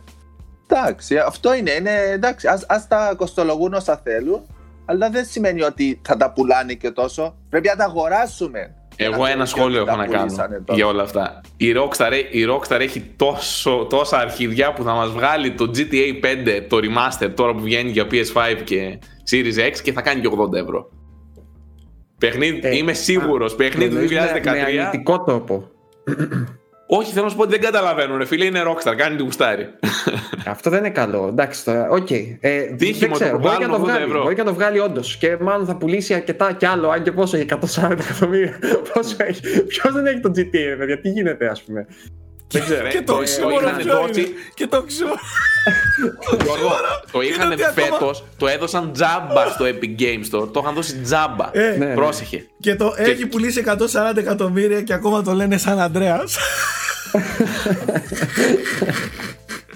Δεν ξέρω τι γίνεται. Πρόσεχε το καλύτερο. Φέτος που ήταν τζάμπα, ξαναλέω το παιχνίδι, το έπαιρνες τζάμπα χωρίς να πληρώσεις. Ήταν η δεύτερη καλύτερη χρονιά του μετά από το launch year. Οκ, η χρονιά όταν βγήκε έκανε το Ναι, μπαμ. Φέτος ήταν η καλύτερη χρονιά του GTA 5. Νιώστε λίγο πόσος κόσμος παίζει GTA. Εντάξει, λόγω του RP έγινε έτσι. Δεν Το RP υπάρχει, τα- παιδιά, είναι τα φαινόμενο. Αυτό δεν έχει εκτείναξε όλα ξαναγίνει. Στον αέρα. Εντάξει. Δηλαδή νομίζω μπορεί και το GTA 6 να μην το ξεπεράσει αυτό. Έχει φτάσει ο πίκης στο Θεό. Εντάξει, είναι Τέλος πάντων, φαινόμενο. αυτά από Φαινόμενο. ειδήσεις. Οκ. Μάλιστα. Μάλιστα. Με σύγχυσαν πάρα πολύ. Δεν μπορώ να τους βλέπω με τέτοια σιγουριά να μιλάνε. Ε, ήταν έτοιμοι. Δηλαδή πόσο θράσος. Αυτός ο, ο, ο, ο τύπος που τα, που τα είπε αυτά πόσο θράσος μπορεί να έχει. Είναι ο CEO της εταιρείας εν τω μεταξύ. Ρε, ο Μάτρικ που είναι τώρα; Λοιπόν, Πάει όλοι, κάνουν σε όλοι παρέα πισίνες με, με χαρτονομίσματα. όλοι παρέα με τον Don Matrix κάνουνε. Ε, κολλητοί είναι όλοι, είναι μια κλίκα είναι, τι κάνουνε; Και στην τελ... έχω να κάνω μια ανόητη ερώτηση, πολύ ανόητη ερώτηση. Θα, δηλαδή, πόσο κοστίζει μια ταινία, παραγωγή μιας ταινίας, Ε, ανάλογο, εντάξει, Με αλλά το σίγουρα marketing κάνει μέσα. εκατομμύρια. με το marketing μέσα. Ε, τώρα θες να σου πω Ω. στις μέγιστες, ξέρω ας πούμε ποσά. Μία, μία μέση ταινία, ας πούμε, δεν κοστίζει πάνω από 100 εκατομμύρια, σίγουρα. Πόσα Δηλαδή, games, ανα- πόσα games, ωραία, έστω μια, μια ταινία 100 εκατομμυρίων. Ναι. Μια ταινία 100 εκατομμυρίων. Συνολικά. Ο, δούλεψαν άπειροι, κο- άπειρος κόσμος, marketing αυτά, 100 εκατομμύρια για μια εταιρεία. μόνο. Με τους μισούς, με όλα. Ναι, όλα. 100 εκατομμύρια σαν budget. Οκ. Όλο το Ναι. concept, ας πούμε, Η μιας ταινία, αλφα ναι. ταινίας. Έτσι. Εντάξει, δεν Ωραία. μιλάμε για το απόλυτο blockbuster, μια Ω, μέση τα- ταινία. Όχι, Ε. τώρα αν θες για το υπο- απόλυτο blockbuster, ας πούμε, το Avengers μπορεί να έχει με το marketing κοντά στα, μπορεί και 600-700 εκατομμύρια. Ε, Άσε, τα- και τώρα το δεν μιλάμε cast. για αυτά τα extreme Ναι. πράγματα, ρε παιδιά. Τώρα μιλάμε Καλά, για ναι, μια. το Avengers ήταν μία στο τόσο. για μία παιδιά. ταινία. Ναι, Ταινία και, και έβγαλε μεγάλη- 2,5 δις, ε. Ναι, με για, το- αυτό. Έβγαλε θυμόμαστε 2,5 βι- δις, 2,5 δις με ένα εισιτήριο 7 ευρώ. Από πότε τα video games έχουν μια τέτοια τεράστια τάση να φτάσουν κοντά στο 100 ευρώ; Δεκαπλάσια τιμή, ενώ δεν είναι δεκαπλάσια τα κόστη παραγωγής. Εγώ αυτό θέλω λίγο. Α, θα μου πεις, πολύ απλουστευμένη, Διαφορετική περίπτωση. πολύ Σαν- απλουστευμένη η εξίσωση, αλλά και πάλι δεν Όχι, μπορώ. Να σου πω κάτι. Σαν Έχεις κοίτα, δίκιο. Και το επίση, εγώ θέλω να σινεμά πω και είναι κάτι σινεμά. ακόμα. Το, δηλαδή, ε, ε, πάει, ε, βγαίνει μια ταινία, πάνε τόσος κόσμος, ο καθένας από μόνος του πρέπει να δώσει 7 ευρώ, οκ. Ναι. Και μετά βγαίνει και DVD, βγαίνει και Blu-ray, βγαίνει και. ενώ το παιχνίδι δεν μπορείς να πας κάπου. 80 να το ευρώ, παίξεις, ναι. 80 ευρώ σε ταινία, δεν θα δώσεις ούτε σε πέντε συλλεκτικές να αγοράσεις που λέει ο λόγος για Ναι, τις ταινίες. οκ. Και στο σινεμά Ε, να το δεις και το DVD να αγοράσεις και να το νοικιάσεις και το Netflix να πληρώσεις. 80 ευρώ δεν μαζεύονται για μία ταινία. Δεν μαζεύονται. Όμως, εντάξει, λες, δεν, δεν πάει να το ζυγίζουμε. Όμως, πόσο διαρκεί και η ταινία. Όχι, ρε, απλά σου λέει ότι στον ισολογισμό των εταιριών. Των εταιριών, πόσα από την πλευρά εξοδεύουν των σε σχέση με εταιριών αυτό, το λέω. δηλαδή από αυτή την άποψη. Από Όχι την στον πλευρά των χρήστη. Μην το εταιριών. βλέπεις σαν χρήστη. Δεν Όχι, θα σαν εταιρεία. απλά- Με αυτή ναι, τη αλλά λογική σου- ένα παιχνίδι 200 ωρών που υπάρχουν να τα πληρώνουμε 500 ευρώ. Και θα τα πληρώναμε κάποιοι 500 ευρώ. Και έχουμε δώσει ε, πολλά λεφτά για συλλεκτικά και και και. Εγώ το λέω από την πλευρά των εταιριών το πόσο greedy είναι. Πόσοι Κατάλαβες; Όχι, είδανε- δεν μετράω ώρες, διασκέδαση, ψυχαγωγία, αυτό, εκείνο. Κόστησε 100 εκατομμύρια στην εταιρεία, το πουλάει 10 ευρώ το εισιτήριο, το άτομο. 10 ευρώ την Παίζει πώληση. ρόλο όμως η διείσδυση. Η διείσδυση παίζει ρόλο. Το Avengers Pritska πόσα εισιτήρια έκοψε; Εννοείς ε, πόσα εκατομμύρια κόσμος το είδαν, δεν ξέρω τώρα. Ναι, ναι. Δεν ξέρω, δεν Μη ξέρω. μου βάζεις το το Avengers, GT. βρε πουλάκι μου. Το Avengers είναι, είναι extreme παράδειγμα. Ναι, Ναι, θα παίρνα. ναι, απλά ξέρεις τι. Σου λέω Έχει για αυτή μια τη απλή δι- εταιρεία. Ε, Καταλαβαίνω τι λες. Το αντίστοιχο extreme όμως στο video game. Δηλαδή, το αντίστοιχο extreme video game είναι το GTA που πούλησε 100, πόσα, 140. Το Πόσα είναι, Avengers ίσως έκοψε ένα δι. Ναι, απλά σκέψου ότι αν ήταν και στα παιχνίδια η τιμή μικρότερη, θα πούλαγε και το GTA περισσότερο. Κατάλαβες. Οπότε Ναι, η αλλά διείσδυση τα- που λες είναι σχετική και με την τιμή. Θέλω δεν να είναι πω όμως ανεξάρτητο. ότι ε, ε, δεν μπορούμε να συγκρίνουμε και διείσδυση του σινεμά. Nike, Σε- και, για να μην, και για να μην παρεξηγηθώ, δεν, δεν, αυτή η εξίσωση είναι σούπερ απλουστευμένη και παιδική και, και επιφανειακή. Το λέω έτσι από την Ναι, πλευρά ναι, των ναι, εταιριών. ναι, απλά- το, το ότι αυτό, πα- και βασίζομαι πάνω σε αυτό που είπε ο Γιώργος, ότι πάνε να, να επενδύσουν στο κέρδος τους. Πάνε να μεγαλώσουν το κέρδος τους. Ε, σίγουρα Δεν πάνε είναι να κερδοσκοπικά οργανισμοί. Δεν, Δεν είναι πάνε να χρήματα σώσουν την κοινοφελή. παραγωγή. Καταλαβες. Ναι. Αν, αν Συγγνώμη, ήταν να να πω σωθεί η κάτι. παραγωγή, ναι, δεκτό. Του τύπου παιδιά δεν βγαίνουμε. Το παιχνίδι μας κόστησε 500 εκατομμύρια και δεν μπορούμε να κάνουμε τόσες πωλήσεις. Δεκτό, να μου το αυξήσεις. Αλλά, αλλά και έρχομαι και σου λέω ότι σ- σε αντίστοιχη ψυχαγωγία όπως είναι ο σινεμά, το, το σινεμά, ε, ο κινηματογράφος, δεν βλέπεις τέτοιες περιπτώσεις. Δηλαδή μια ταινία 100 εκατομμυρίων όπως ένα παιχνίδι που είναι extreme 100 εκατομμυρίων ας πούμε δεν θα ζητήσει μια ταινία 80 ευρώ 70 ευρώ για ένα εισιτήριο θα μου πεις το νοικιάζεις ναι είναι πολλά δεν, σας λέω αυτό λέω ότι η εξίσωση είναι πολύ απλουστευμένη αλλά ρε γαμώτο, από την πλευρά των εταιριών νομίζω ότι έχει ξεφύγει το, το greedy Παιδιά, στοιχείο το, μέσα ε, τους. Σάκη, το, το, το gaming, άμα πάρεις να δεις πόσα έσοδα φέρνει, ξεπερνάει όλη την υπόλοιπη ψυχαγωγία συνδυαστικά. Δηλαδή, άμα βάλεις τα αθλήματα, δηλαδή ποδόσφαιρο, όλα αυτά, άμα βάλεις σινεμά, άμα βάλεις όλα τα υπόλοιπα μέσα, το, βι- τα video games βγάζουν περισσότερα από όλα τα άλλα συνδυαστικά μαζί. Το είχα Ε, άμα- γράψει είδηση. Ε, για το άμα για 2020. κάθε- ε, άμα κάθε- για κάθε τεμάχιο δίνεις 80 ευρώ Και ξέρεις δεν θα γιατί, γιατί πέρα ξεπεράσει. από τα 80 ευρώ, το, το είπαμε, το NBA έχει τις διαφημίσεις του μέσα. Έχει την τιμή 80 ευρώ, έχει τα microtransactions, έχει τις συλλεκτικές εκδόσεις, έχει τα season passes, έχει το ένα, έχει το άλλο. Το κάθε game δεν είναι ότι είδες μια ταινία μία φορά τέλος. Είναι ένα προϊόν το οποίο μπορεί να σου ρουφάει λεφτά 500 χρόνια. Το World of Warcraft σε έναν παίκτη μπορεί να έχει φάει από τη συνδρομή κάθε μήνα 6 ευρώ, 6 ευρώ, να του έχει φάει 1500 ευρώ Τι για έξι, ένα ρε, παιχνίδι. κάποτε είχε 15 και 20 ευρώ. Ναι. Ναι, θέλω να σου πω ότι κάθε προϊόν, κάθε gaming προϊόν πλέον, έτσι όπως έχουν γίνει όλα που είναι υπηρεσίες, games as a service, ε, δεν πάνε να πει ότι τελειώνει στα 80 ευρώ. Οπότε. δε- ε, ότι είναι λίγο greedy οι gaming εταιρείες είναι. Δεν Αυτό είναι θέλω να πω. λίγο. Ε, να πω και Πάντως- κάτι ακόμα. ναι. Συγγνώμη, Γιώργο. Πολλές φορές όταν μιλάμε για αυτά τα κέρδη, δεν έχουμε καταλάβει ακριβώς γιατί μιλάμε. Δηλαδή, μπορεί να πούμε μια ταινία κόστησε, ας πούμε, ή ένα παιχνίδι 250 εκατομμύρια και έβγαλε 270. Και λες, εντάξει, έχει βγάλει 20 εκατομμύρια. Ξέρετε τι είναι 20 εκατομμύρια; 20 εκατομμύρια κέρδος. Εσείς θα δείτε ποτέ ζωή 20 εκατομμύρια. για να καταλάβουμε λίγο γιατί, γιατί μεγέθη μιλάμε, έτσι. Ένα ναι. εκατομμύριο να βγάλει, ένα εκατομμύριο, έτσι. Ε, Δεν το λες και λίγο, αλλά για να καταλάβει τώρα γιατί, σε τι ποσά έχουν συνηθίσει τα μάτια τους και σε τι ποσά, ας πούμε, με τι ποσά κάνουν συγκρίσεις και, και βλέπουν τους αριθμούς τους και μετά έρχονται στο gamer και λένε ε, ήσασταν, ήσασταν έτοιμοι. Ήσασταν έτοιμοι για Καταλαβαίνετε περισσότερα. τώρα, ας πούμε, γιατί. Δηλαδή, δηλαδή, ε, καλημέρα, εγώ αυτό, δεν λέω. μπορώ. Αυτό δεν, δεν, μπορώ να, δεν μπορώ να διανοηθώ, ας πούμε. Αυτοί έχουν χάσει την μπάλα. Δεν έχουν καμία επαφή με τον απλό κόσμο. Το αυτό, Καμία επαφή. Το ήσασταν έτοιμοι ήταν πολύ άκυρο και άτοπο και άκομψο. Μπορούσε να πει άλλα πράγματα. Δηλαδή μπορούσε να πει, ξέρετε τι, ε, εν καιρό Super Nintendo ή Mega Drive τόσα δύναται. Αν, αν αντιστοιχίσεις στον πληθωρισμό. Και αν μπορεί να σου πει, και ξέρεις τι, ε, εγώ θα το βγάλω 200 ευρώ, διότι εσύ τότε που είχες, που είχες το νέο και ο ΑΕΣ, ε, τόσα έδωσες. Οι χιλιάδες δραχμές που έδωσες τόσα με τον πληθωρισμό είναι 200.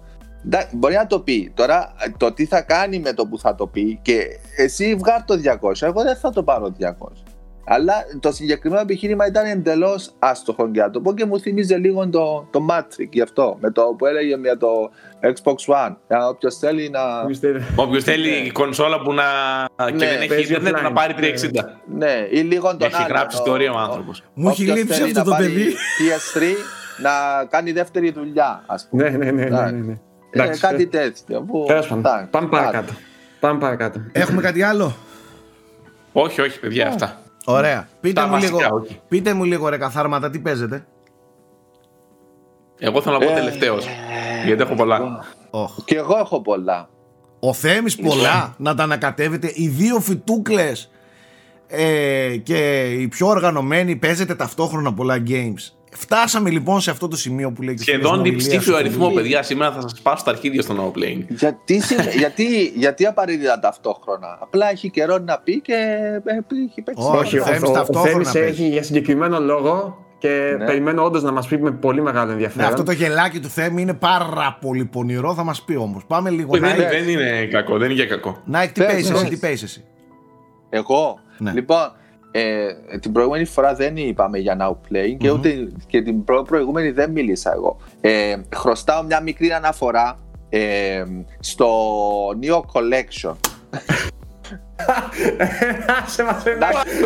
Πάρτο. Τι χρωστάω, τι χρωστάω που το ανέθεσε Τι παίζει το- ο Nike. Μου είναι το αυτός, ρε, ανέθεσε ο Σάκης. Τι σε Αλλά φέρε, να σας μαλάκα. πω, έχει και ένα μήνα. Αλλά μου το ανέθεσε ο Σάκης. Εγώ πρέπει να Σταμάτα το πω, το. είμαι επαγγελματίας. Πρέπει να μιλήσω για τον Κάποιος Neo να του Collection. σταματήσει, παιδιά. Εντάξει. Έχει πρόβλημα. Κάποιο να του το πάρει το νέο από το σπίτι. Κάτι κάντε. Να σου πω, μου έχεις αναθέσει μια δουλειά; Ναι, έχεις δίκιο. Πρέπει να τη διεκπαιρεώσω. Έχεις δίκιο, έχεις δίκιο. Συμφωνώ.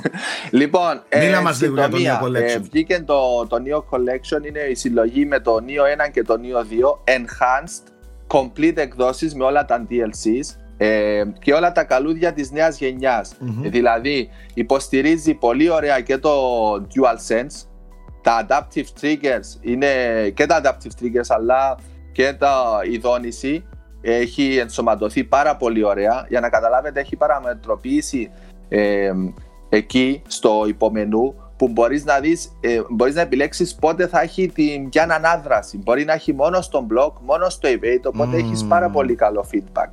Ε, το παιχνίδι τρέχει, ήταν πολύ καλό anyway, δηλαδή στα 60 fps, αλλά Ναι. πλέον μπορεί να τρέξει και στα 120. Στο το Neo 2 ε, υπάρχει μια αισθητή οπτική ε, διαφορά, Βελτίωση. αλλά η μεγαλύτερη διαφορά είναι στο ένα. Είναι πολύ πιο όμορφο το ένα και χειρίζεται πολύ καλύτερα το ένα το, το 4K ή τα 120 fps. Εγώ προσωπικά δεν το έβαλα όμως τα 120 fps γιατί τόσα, τόσες ώρες έχω συνηθίσει στα, στα timings των 60 και όταν το δοκίμασα στα 120 δε, ήμουν ε, ε, έξω από τα νερά. Ξέρεις ότι μετράει frames έτσι και ότι απλά το άλλαξε τα μαθηματικά; Επειδή είναι Όχι. σε διπλάσια ταχύτητα.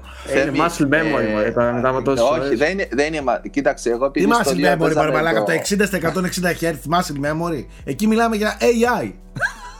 Δεν είναι, Δεν είναι muscle memory. Memory. Σ- Εντάξει, όποιος έχει παίξει το 2 και έχει χρησιμοποιήσει το, το feral form από τα 3 για τα counters, για τα burst counters, ε, εκεί είναι ακριβώς το timing για, για counter είναι ακριβώς. Πόσα millisecond. Ε, που- ελάχιστα. Ελάχιστα. Αν, ε, από τα 60 στα Μην το 120 τζιτώνεις υπάρχει και εσύ τώρα και διαφορά. αρχίζει Ήμουν τα out of time. μαθηματικά ο Καρατζάς. Anyway, για να ολοκληρώσω, ε, εγώ θεωρώ το παιχνίδι δεν, ε, παρόλο που ήταν αποκλειστικό της Sony, η Sony δεν το αγκάλιασε τόσο καλά με το marketing, το πρόθυσε ελάχιστα και είναι άδικο γιατί το παιχνίδι για αυτούς που γουστάρουν φεουδαρχική Ιαπωνία, σαμουράι, νίντζα και όλα αυτά παρόλο α, και επίσης ε, όσο ενδιαφέρουσα είναι η ελληνική μυθολογία άλλο τόσο ενδιαφέρουσα είναι και η ιαπωνική μυθολογία με όλα τα τέρατα, τα γιοκάι και όλα αυτά και στα δύο παιχνίδια αποτυπώνεται πάρα πολύ ωραία αυτό και πέρα από αυτό είναι και όλες οι πανοπλίες, είναι τα ιστορι... οι ιστορικές αναδρομές, τα γεγονότα. Να, Οπότε, για, να, ναι. για να μην παρεξηγηθούμε, επειδή έχει βγει μια εικόνα ότι, ε, πώς να το πω, σνομπάρουμε τα νίο. Ε, να πούμε το εξής. Όχι, να ε, πούμε, ε, ναι, ναι, ε, από την δικιά μου επειδή σε τρολάρουμε σένα που έχεις πορωθεί και παίζεις στα ασταμάτητα, μπορεί να βγει μια εικόνα του τύπου ότι α, μα, παίζεις μαλακίες. Καταλαβες. Να πούμε σε αυτό το σημείο ότι το πρώτο νέο εγώ είμαι από αυτούς που το έχουν λατρέψει, το έχω κάνει και review, το, το θεωρώ εκπληκτικό ε, από τα top του είδους με απίστευτο και απίθμενο βάθος gameplayακά που έβαζε τα γυαλιά ακόμα και στο Μιγιαζάκι gameplayακά ναι, βάζει, βάζει gameplayακά. βάζει. συμφωνώ το δεύτερο που, που με βλέπετε λίγο κάπως με απογοήτευσε πολύ στο κομμάτι το εικαστικό και στο κομμάτι του ότι ok είναι λίγο ίδιο, λίγο τέτοιο. Το έπαιξα και σε λάθος στιγμή γι' αυτό. Δεν σνομπάρουμε τα παιχνίδια, μιλάμε για δύο πραγματικά για το είδος τους αριστουργήματα action games τα οποία πραγματικά έχουν ασύλληπτο βάθος. Πρέπει να επενδύσεις πάρα πολύ, γι' αυτό και τρολάρουμε και τον Nike και ναι. μιλάμε με αυτόν τον τρόπο. Μην βγει κανένα συμπέρασμα ότι εμείς τα νέο, ξέρω εγώ, δεν και δεν τα γουστάρουμε και τρολάρουμε τον Nike που παίζει μαλακίες. Αυτό ήθελα απλά να το επισημάνω. Συνέχισε. Ναι, δεν το, εγώ δεν το, δεν το παίρνω έτσι και ίσως και εγώ κάπως παρεξηγούμε αλλά εάν κάποιος γουστάρει τέτοια action hack and slash ή ε, με δώσει RPG γενικά αυτού του είδους και το δοκιμάσει μετά πιστεύω θα, θα με θυμηθεί. Ειδικά το πρώτο που ξέρω γιατί σίγουρα είναι, ειδικά το πρώτο είναι διαμαντάκι, δεν το συζητάμε. Και, ήρθαν και ήρθε και στο PC το Neo 2 μεταξύ μαζί με το Collection, οπότε. Ναι, ήρθε και στο PC το Collection που πάρα πολλοί το περίμεναν να το παιξουν εκεί. Ε, τώρα, αν κάποιος θέλει να τα παίξει τώρα και θέλει να παίξει ένα από τα δύο, εγώ προτείνω το 2 είναι πιο φινιρισμένο και πλουσιο Και στην ουσία είναι prequel το 2 του 1, οπότε και λίγο η ιστορία δεν παίζει και τόσο ρόλο. Ε, αν κάποιος θέλει να παίξει, ε, και να παίξει στο ένα και μετά το δύο, είναι λίγο overkill πιστεύω. Οπότε ας παίξει το δύο. Και το replayability στο Θεό είναι ένα από τα super θετικά του, του παιχνιδιού. Το replayability. Mm-hmm. Αυτά. Μάλιστα. Εντάξει, να μην κουράζω άλλο με τον Ιω. Ε, θα μιλήσουμε και για το Little Nightmares, ε, όλοι το παίξαμε. Εγώ δεν το έχω παίξει. Οκ. Okay. Ε, τότε εντάξει. Δε, πάντως να πω ότι και εγώ το δεν θα μιλήσω για τα τέλη και τι και πώς. Ε, γούσταρα πάρα πολύ το, το 2. Θεωρώ πήρα, είναι πολύ πιο ωραίο από το 1 και σε ατμόσφαιρα και σε... Προσθέσανε κάποιους μηχανισμούς αλλά γενικά όσοι γούσταραν το 1 θα λατρεύσουν και το, το 2. Και ανυπομονώ για, για το 3 ή το πιο άλλο. Θα συμφωνήσω. Α, πες να γνώμη τελείωσης. Όχι, μετά έπαιξα, τελικά ήρθε και η σειρά του, είχα αφήσει το Ori and the Will of the Wisps. Μην με πας εκεί, θέλω λίγο παρένθεση στον Late Nightmares να, να ανοίξω. Άνοιξε. Ε, θα συμφωνήσω, καταρχάς ναι μιλάμε για τέλειο sequel, ναι μιλάμε για απίθανο παιχνίδι, πανέμορφο, το λάτρεψα και θα το ξαναπαίξω εγώ και μόνος μου, το παίξαμε σε stream, χαζέψαμε εδώ πέρα όλοι ε, και ο κόσμος και εμείς και και και. Θα συμφωνήσω όμως με ένα σχόλιο του Γιώργου του Πρίτσκα ε, που λέει το εξής ναι γαμάτο game αλλά λίγα αλλά ένιωσα ότι κάνω τα ίδια με το ένα δηλαδή θα ήθελα να είναι λίγο ναι. πιο πλούσιο και λίγο πιο εφάνταστο. Ήταν πολύ εφάνταστο στο σχεδιασμό. Είχε πολύ, πολύ ενδιαφέρον και πολύ πιο πλούσιο να το πω έτσι ε, περιβάλλον και και και. Αλλά αυτό που ο, ο παίκτης κάνει ε, παίζοντας με το χειριστήριο θα το ήθελα πιο πλούσιο. Θα ήθελα πέντε πράγματα περισσότερα. Κάτι πιο, πιο τέτοιο. Κάτι. Πώς, πώς είδαμε φανταστική διαφορά από το Limbo στο Inside ε, που είχε πράγματα να δώσει παρόλο που μιλάμε για παιχνίδι μια μισή δύο ώρων ε, θα ήθελα και στο Little Nightmares να εξελιχθεί αρκετά και το gameplay. Πάλι δηλαδή το ίδιο πράγμα σέρνεις, σμπρώχνεις πηδάς, πιάνεσαι πολύ απλό. Θα ήθελα να το δω να εξελίσσεται παραπάνω. Αυτό μόνο σαν σχόλιο. Επίσης, ε, ένα ίσως δεν είναι μειονέκτημα ακριβώς, παιδί μου, αλλά κάτι που εγώ βρήκα ελαφρώς ούτε κουραστικό θα έλεγα, αλλά ξέρεις, κάτι που ξεχωρίζει απευθείας και καταλαβαίνεις τι πάει να κάνει το παιχνίδι και κάπως όταν το καταλαβαίνεις κάθε φορά τι πάει να κάνει το παιχνίδι, δεν σε πετάει λίγο εκτός κόσμου. Νομίζω ότι τα Little Nightmares γενικότερα στηρίζονται υπερβολικά σε αυτό το αν αγλιτώσω τελευταία στιγμή. Mm. Και, και καταλαβαίνεις όμως ότι είναι ξεκάθαρα υπολογισμένο από το σχεδιασμό ότι ξέρεις για να γλιτώσει τελευταία στιγμή. Οπότε λίγο κάπου χάνει το. Το Inside έχει πάμε μες σκηνές, αλλά δεν έχει τόσο συχνά. Έχει δύο, ας πούμε, μπορώ να θυμηθώ. Με, Με το τα κοριτσάκι σκυλιά. σε κυνηγάει και μία με τα σκυλιά. Οι οποίες όμως λειτουργούν αποτελεσματικά. Α, και στην αρχή ίσω με τα, με τα πιστολίδια. Τέλος πάντων, νομίζω ότι ίσως και εκείνο που ήταν πριν τόσα χρόνια να ήταν πιο φρέσκο. Νομίζω ότι τώρα λίγο αρχίζουν και φαίνονται τα νήματα από πίσω. Εμένα ξέρεις. πάντω τη σκηνή με τα σκυλιά στο inside μου έχει μείνει ακόμα. Είτε το Ναι. πιστεύετε όχι; Και εγώ το θεωρώ Εντάξει, απίθανη σκηνή και απίθανη. ξέρεις τι, σου, σου τυπώνεται μέσα σου και υποσυνείδητα κάπως. Δηλαδή είναι, Ναι, ναι, δεν ξέρω είναι πώς το πολύ έχουν εφιαλτικό καταφέρει. αυτό, που- αυτό που, αυτό Και που βλέπετε δείχνει. την μπλουζάρα φοράω σήμερα, ε, να τα λέμε και αυτά. Ναι, Εντελώς ναι. τυχαίο. Άλλο Εντελώς και άλλο τυχαίο. υποσυνείδητο μήνυμα. Εντελώς τυχαία. Όχι, όντως εντελώς τυχαία. Ναι. Τέλος πάντων, ε, συμφωνώ απόλυτα για όλα τα υπόλοιπα. Το ξαναείπα και εγώ και συμφωνώ και με το ένα και με το Σάκη. Πολύ ποιοτικό και πολύ καλά εκτελεσμένο. Ναι, ναι, ναι, ναι. απίθανο εικαστικό, μουσική, σενάριο. Είχε... Ναι, φοβερό, φοβερό. Μάλιστα. Συνεχίζω. άλλο, Nike? Ναι, για συνέχισε Ναι. λίγο Nike. Έπαιξα και το Ori and the Will of the Wisps τελικά. Ε, είναι πλέον ένα από τα αγαπημένα μου και καλοφτιαγμένα, δηλαδή όχι απλά αγαπημένο μου γιατί μου άρεσε η ιστορία η ό- όλων, όλων το σύνολο Metroidvania. Η Δεν δομή υπάρχει. του, Είναι... ο- εντάξει, πέρα από το πόσο φασμαγορικό είναι οπτικοακουστικά και γιατί το είχα, μου, μου κάνει τόση μεγάλη εντύπωση που το ψάξα λίγο και δώσανε μεγάλη προσοχή και στον ήχο, γενικά το, το 3D ήχο στο, στο χώρο, ε, η ορχήστρα κανονικά, είναι ορχιστρωμένη μουσική. Ε, μ, εντάξει, επικαλείται λίγο το συνέστημα, αλλά ταιριάζει σε όλο αυτό και ήθελα άλλο τόσο. Μμμ. Που εντάξει, αναμένω το, το 3. Όταν και αν. Δυστυχώς θα σου κόψω τα φτερά και για το Little Nightmares 3 και για το Ori 3. Κομμένα, Ε, η αυτό ομάδα του ακριβώς. Ori κάνει κάτι άλλο. Και η Ναι, ομάδα ρε, του Little εντάξει, Nightmares οκ. εξαγοράστηκε από την ε, Embracer. Οπότε θα το Και κάνει είπε, άλλος στο γενικά, Little και είπε Nightmares. γενικά ότι προς το παρόν τα αφήνουμε λίγο το franchise. Ναι, Το δήλωσαν δηλαδή. δε- Πάντως, ναι, αλλά συμφωνώ σίγουρα Nike για το Ori. Ε, αν το ένα θεωρείται, ξέρω εγώ, αριστουργηματικό κτλ., το δύο δεν, δεν ξέρω. Πρέπει να, έχει, πρέπει να μα πάει στα κοντέρ. Το Ε, ότι- μεγάλη εξέλιξη από το ένα και πραγματικά αριστουργηματικό παιχνίδι. Σε Ειδικά- όλες τις πτυχέ. Εγώ δεν έχω παράπονο πραγματικά. Το μόνο θέμα του στην αρχή, που, και ήταν, Ναι. που ήταν και ο λόγος που αδικήθηκε, ήταν ο τεχνικός τομέας. Είχε θέμα. Στην αρχή είχε, είχε Όχι ο θέμα. Πολύ, τεχνικός. πολλά, πολλά θέματα. εντάξει, πλέον εγώ στο Xbox Series Όχι, ε, όχι, στο Series X παίζει μπάλα. Εγώ σου λέω- 124K, εντάξει. Στην αρχή έχανε Ναι. saves, Nike. Δηλαδή Ναι, προχωρούσε το και σου θυμάμαι, είχαν τα το saves. θυμάμαι. Δηλαδή ήταν για βρυσίδι.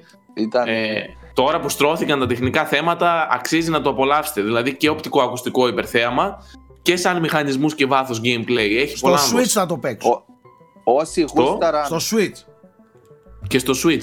Στο Switch έχουν κάνει μάγια και τρέχει και εκεί 60 FPS. Ε, κρίμα, Σάκη, κρίμα στο Switch. Όχι, Έχεις θέλω το- στο κρεβάτι μου εγώ θέλω να παίζω. Αφήστε μου.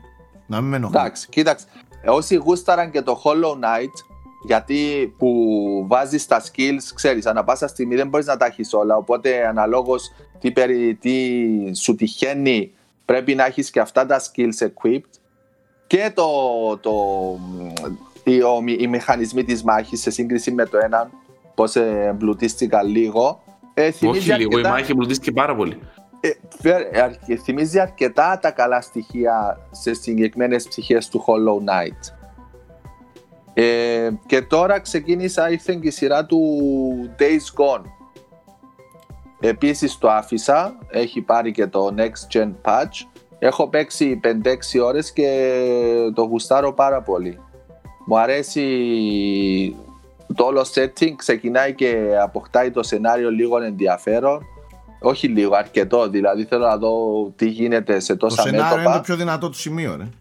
Ναι, ε, ε, α- αυτά διάβαζα και μ, ε, διάβαζα ότι είχε κάποιες ασυ- αδυναμίες αλλά ίσως Έχει. αυτές αποδίδονταν στον... κα- εντάξει, προς- Έχει πα- αδυναμίες, τέλος. έχει. Δηλαδή θα δεις ότι θα αρχίσει να, να κουράζει πολύ στο gameplay, θα αρχίσει να επαναλαμβάνεται πάρα πολύ στο κομμάτι των αποστολών. Ε, Ναι. Έχει πολλές αδυναμίες, αλλά σε γενική ανάλυση θα δεις ότι τουλάχιστον σεναριακά θα σε καλύψει πάρα πολύ προς το τέλος. Με ανατροπές ωραίες, θα δεθείς και με τους χαρακτήρες, είναι, είναι όμορφο. Σε αυτό το κομμάτι είναι όμορφο. Δεν είναι The Last of Us επίπεδο, αλλά Όχι, γενικά δεν είναι, είναι, δι- αλλά ναι, fine. είναι ok. ναι. Ε, περισσότερο όταν το ολοκληρώσω. Αυτά. Μάλιστα. Γιώργο Πρίτσκα, τι παίζεις; Μίλα μας για αυτά Κι τα εγώ- indies που τα παίζεις Και εγώ εσύ έχω και παίξει indie πολλά developers. παιχνίδια, παιδιά. Σε Αλλά παρακαλώ. γίνεται, ρε, θα παιδιά. επικεντρωθώ σε κάποια, γιατί δεν μπορώ τώρα να κάτσω να μιλήσω για όλα. Θα πω πολύ επιγραμματικά ότι τελείωσε το Heaven's Vault που είχα πει κάποτε. Ε, ένα πολύ ωραίο παιχνίδι, αν σας αρέσει η αίσθηση της αρχαιολογικής ανακάλυψης, δηλαδή ουσιαστικά κυνηγάς ένα μυστήριο και μαθαίνεις σιγά σιγά για ολόκληρο το σύμπαν, για την ιστορία. Έχει κανονικά δηλαδή, timeline που καταλαβαίνεις την ιστορία όλου του κόσμου. Κάπως έτσι. Έχει πολιτικές σχέσεις, προσωπικές. Είναι πάρα πολύ καλογραμμένο. Δεν είναι εντυπωσιακό καθόλου οπτικοακουστικά. Δηλαδή είναι αρκετά basic. Αλλά έχει μια γοητεία κι αυτό. Ε, αλλά κάνει απίθανα πράγματα ε, με το σενάριό του, παιδιά. Δηλαδή δεν είναι, δεν είναι γραμμικό καθόλου. Μπορείς να εξερευνήσεις διαφορετικές περιοχές με διαφορετική σειρά, αλλά πάλι δημιουργείται με κάποιο μαγικό τρόπο ένα σενάριο το οποίο έχει πολύ ωραίο ρυθμό, πολύ ωραίες ανακαλύψεις. Δηλαδή σε κρατάει, παιδί μου, δεν είναι αυτό το, πώς να σου πω, αυτό το αδιάφορο πράγμα που α, έμαθα κάτι καινούριο. Όντως έχει ρυθμό και μαθαίνεις πράγματα που σε ενδιαφέρουν και σου χτίζει νέο μυστήριο.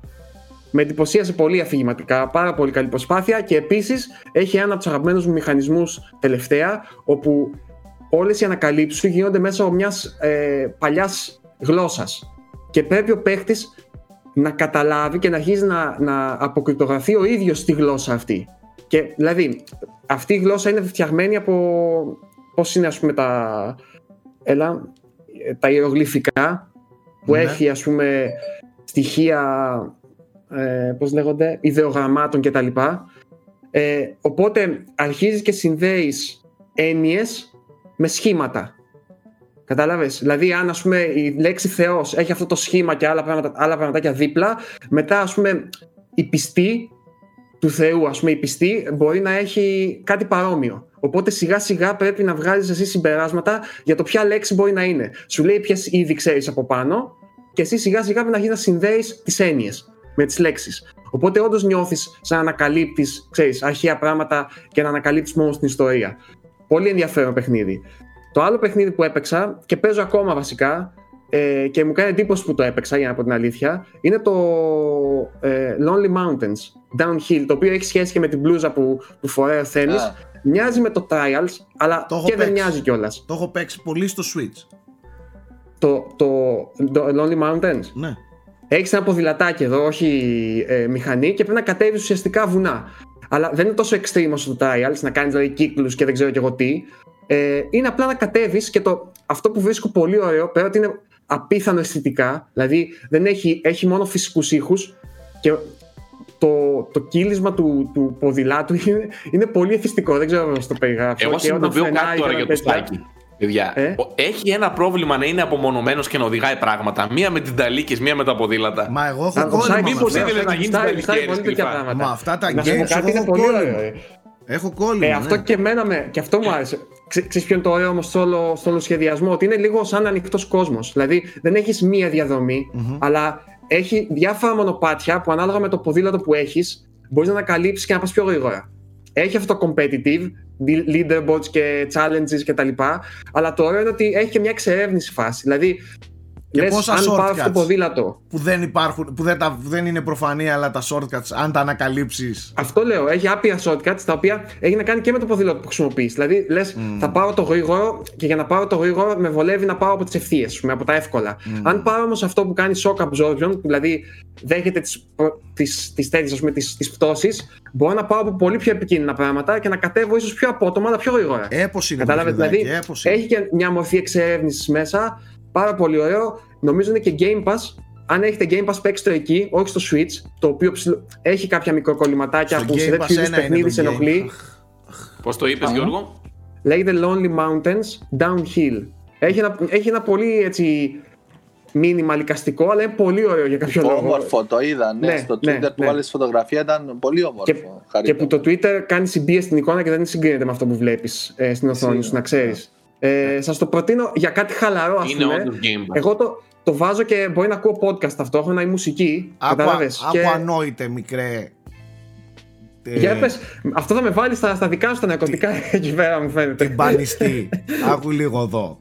Εάν τολμήσεις και μου ξαναμιλήσεις για μοναχική οδήγηση και δεν έχεις ασχοληθεί με SnowRunner, να σηκώθεις να φύγεις από εδώ πέρα μέσα. Ε, τε- τε- κάτσε λίγο. Τε- δεν είχα καταλάβει ότι έχει τέτοια μελαγχολία ας πούμε, μέσα. Αυτό Θα- έχει λίγο μελαγχολία μέσα. Θα σηκωθείς και θα φύγεις από εδώ πέρα μέσα. Το Δηλαδή, Snow ή το Matt, ποιο, όλα. Και τα δύο. Και τα δύο, αλλά το SnowRunner που συνδυάζει ο- τα πάντα είναι υπέροχο. Να ακούς country μουσική.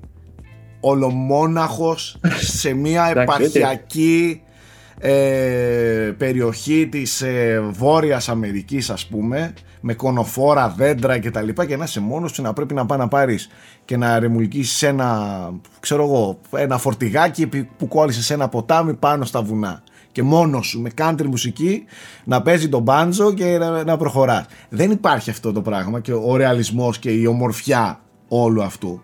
Συν το ότι είναι εθισμός εθιστικό. Οπότε άμα θες Οπότε- είναι στο, στο Game Pass Εμένα με ξεκουράζει. Ε, δεν κυνηγάω τα Απίστευτα. challenges, φαντάζομαι ούτε κι εσύ ή- ήσουν Όχι, ιδιαίτερα. όχι, δυο, όχι, όχι, με όχι. ξεκουράζει. Απίστευτο. Είναι με χρόνο; Είναι με Έχει και χρόνο, Έχει μα και θέλει. χρόνο. παιδί μου. Ναι, έχει, έχει. Όχι, Έχει. να μην έχει όμως, για να μην αγχώνεσαι. Αυτό, Έχει να και είναι χρόνο, όντως. αλλά ε, πραγματικά δεν είναι παιχνίδι που σε αγχώνει, δεν είναι trials που ξέρεις, Ναι, μπράβο. Το Είναι- trials είναι 100% αυτό. ναι, δεν είναι τέτοιο αγχωτικό, είναι πιο πολύ χαλαρωτικό, είναι ASMR. Α, Καταλαβαίνεις. είναι driving adventure. Είναι Ναι, driving ναι, ναι, ναι. adventure και τέτοιο στυλ. Είναι, είναι απίθανα games, παιδιά. Δεν είναι, δεν είναι για αυτούς που γουστάρουν, ξέρεις, αμάξια, ρόδες, ε, άλογα, ύπους. Δεν είναι για petrol heads. Είναι για... Δεν έχει, κα- έχει δίκιο, δεν έχει καμία, κανένα στοιχείο επίδειξης. Όχι, να όχι, πεις, όχι. ξέρεις, «Ουα, α, κάτι φανταχτερό ξέρω και τέτοια. Είναι πολύ. Όχι. Γαλήνια, ας το είναι, πω αυτά, έτσι. είναι απίστευτα games που αν δεν τα ξεκινήσεις δεν μπορείς να καταλάβεις ότι, μπο- ότι μπορείς να εθιστείς από κάτι τέτοιο. Το snow είναι αποκλειστικά χειμώνα, Όχι, χιόνια; όχι, όχι, όχι. Α, οκ. όχι. Ναι. Όχι, όχι. Μάλιστα. Απίθανο, απίθανο. Και το τελευταίο έτσι επιγραμματικά να πω γιατί υπάρχει ήδη review μου στο, στο, στο site είναι το Maquette. Είναι το παιχνίδι που της Αναπούρνα που είναι publisher να πούνε έτσι για να είμαστε ξεκάθαροι ε, που υπάρχει ως δωρεάν στο PS Plus φέτος, ε, φέτος, αυτό το μήνα. Είναι ένα πολύ ιδιαίτερο puzzle game το οποίο εγώ παρακολουθώ εδώ και πολλά χρόνια. Δηλαδή θυμάμαι να, να βλέπω demo γι' αυτό πριν 5, 6, 7 χρόνια. Είχε Ναι. πρωτοεμφανιστεί στην GDC του 2011 σκέψου, δηλαδή του πήρε 10 χρόνια ουσιαστικά να πάει από, μια, από ένα πειραματικό στάδιο σε ένα τελικό έργο που, που απολαμβάνουμε εμείς τώρα. Είναι, είμαι λίγο απογοητευμένος για να πω την αλήθεια με το τελικό αποτέλεσμα. Νομίζω ότι το concept το οποίο είναι ότι ο κόσμος υπάρχει σε μια μακέτα και οτιδήποτε κάνει στη μακέτα συμβαίνει ταυτόχρονα και στην, στον άλλο κόσμο των, της, των Μμμ. κανονικών διαστάσεων και αντίστοιχα σκέψου ότι είναι σαν ε, κούκλες μπάμπουσκα που, που ανοίγεις και βγαίνει μικρό, από Ναι, μικρότερο, ναι, ναι. μεγαλύτερο, μεγαλύτερο, μεγαλύτερο. Δηλαδή ο κόσμος έχει, σου υπονοεί ότι έχει άπειρες κλίμακες. Κατάλαβες. Και ό,τι κάνεις σε οποιοδήποτε από αυτό μεταφράζεις ταυτόχρονα σε όλες τις κλίμακες. Μμμ. Και μέσα από αυτό τον πολύ έξυπνο μηχανισμό ε, λύνεις γρίφους. Οκ. Το απογοητευτικό τώρα κατά τη γνώμη μου είναι ότι έχει ντυθεί όλο αυτό με ένα αρκετά κλισέ σενάριο από πάνω αφηγηματικά το οποίο δεν δένει τόσο αρμονικά με το concept όσο θα ήθελα και όσο νομίζω ότι είχε και τη δυνατότητα να γίνει. Δηλαδή φαίνεται ότι ξέρεις σκέφτηκαν το concept, τους άρεσε πάρα πολύ και μετά είπαν πώς θα καταφέρουμε τώρα έτσι λίγο να το, να το ντύσουμε λίγο καλύτερα και το αποτέλεσμα είναι λίγο μετριότητα σε αυτό το κομμάτι. Παρ' όλα αυτά, επειδή είναι και δωρεάν, ας πούμε, αυτή τη στιγμή αν έχεις PS Plus, είναι ένα παιχνίδι που δεν έχεις δει κάτι παρόμοιο, ας πούμε. Σαν, σαν, σαν, σαν, και σαν ατμόσφαιρα, γιατί είναι ιδιαίτερο μετά από ένα σημείο, ε, και σαν concept. Εγώ σας το προτείνω, ας πούμε. Δεν, δεν θεωρώ ότι έχασα το χρόνο μα παίζοντάς το. Είναι και δωρεάν δεν στο θεωρώ... Plus, έτσι, οπότε. Ναι. Ναι. Δεν θεωρώ επίσης ότι εξαντλεί τις δυνατότητες που είχε το concept του. Δεν ξέρω τι δυσκολίες είχε. Είναι πολύ όμορφο αισθητικά. Ε, αλλά μέχρι εκεί. Δεν είναι κάτι είναι που νομίζω. μεγάλο. Όχι, καθόλου. Δηλαδή οι είναι έξι γρίφοι κάρτες. γίνονται επαναλαμβανόμενοι ή όχι; Οι γρίφοι τώρα, κάποιοι είναι καλοί, κάποιοι είναι πολύ πρωτότυποι δηλαδή. Και όταν τους λύνεις, λες μπράβο. Ε, πολύ έξυπνη ιδέα, ξέρω εγώ. Έχει από αυτή τη μαγεία που όταν το ανακαλύπτεις, λες ήταν μπροστά στα μάτια μου και δεν το βλέπα τόση ώρα. Σαν Αλλά το έχει The και- Witness. Ναι. Αλλά δεν είναι τέτοιας ποιότητας. Δυστυχώς έχει και κάποια που είναι συμβατική γρίφη σε φάση ε, για να ανοίξεις την πόρτα θέλεις τον τάδε διακόπτη, αυτός ο διακόπτης ανοίγει εκείνον, βρες τρόπο να το βρεις. Ή για να περάσεις θέλεις μια γέφυρα, βρες τρόπο να την κάνεις στο σωστό μέγεθος για να περάσεις. Ε, αλλά έχει και κάποιες, κάποια πιο ωραία, ας πούμε, τα οποία δεν έχει την ίδια συνέπεια στην ποιότητα στους γρίφους καθ' όλη τη διάρκεια. Έχει ιδίως και έναν παιδιά, ο οποίος με έβγαλε εκτός εαυτού, γιατί το κομμάτι στο οποίο φαίνονταν τελείως φθηνό, γιατί σου έκρυβε τη λύση ουσιαστικά. Δηλαδή σου είχε ένα μηχανισμό, αλλά έπρεπε ουσιαστικά να χρησιμοποιήσεις αυτό το μηχανισμό για να πας κάπου αλλού, όπου ο φωτισμός αυτού του αλλού ήταν τελείως σκοτεινός και δεν φαινόταν. Μμμ. Δηλαδή, σαν, σαν ως level design, να μην, πέφτει, να μην δίνει καθόλου τα φώτα πάνω σε αυτό που είναι ο απότερος στόχος σου, σαν να στην θέλει να σε μπερδέψει τώρα, δεν ξέρω.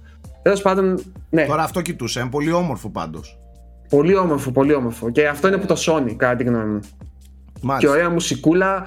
Τα, τα voice overs τα κάνει η Bryce Dallas Howard, η οποία είναι γνωστή και ηθοποιός και σκηνοθέτης. Ε, και ο άλλος είναι γνωστός, τον οποίο εγώ δεν τον ήξερα, δεν ίδιου Βεληνικού. Είναι ο άντρας Α, αλήθεια; Ναι, Δεν το είναι ήξερα. ζευγάρι και στην πραγματική ζωή. Ναι. Ενδιαφέρον τέλος πάντων. Ε, ρίξτε του μια ματιά, ιδίως αν σας αρέσουν τα puzzle games και τα έτσι λίγο πιο αφηγηματικά indies κτλ. κτλ.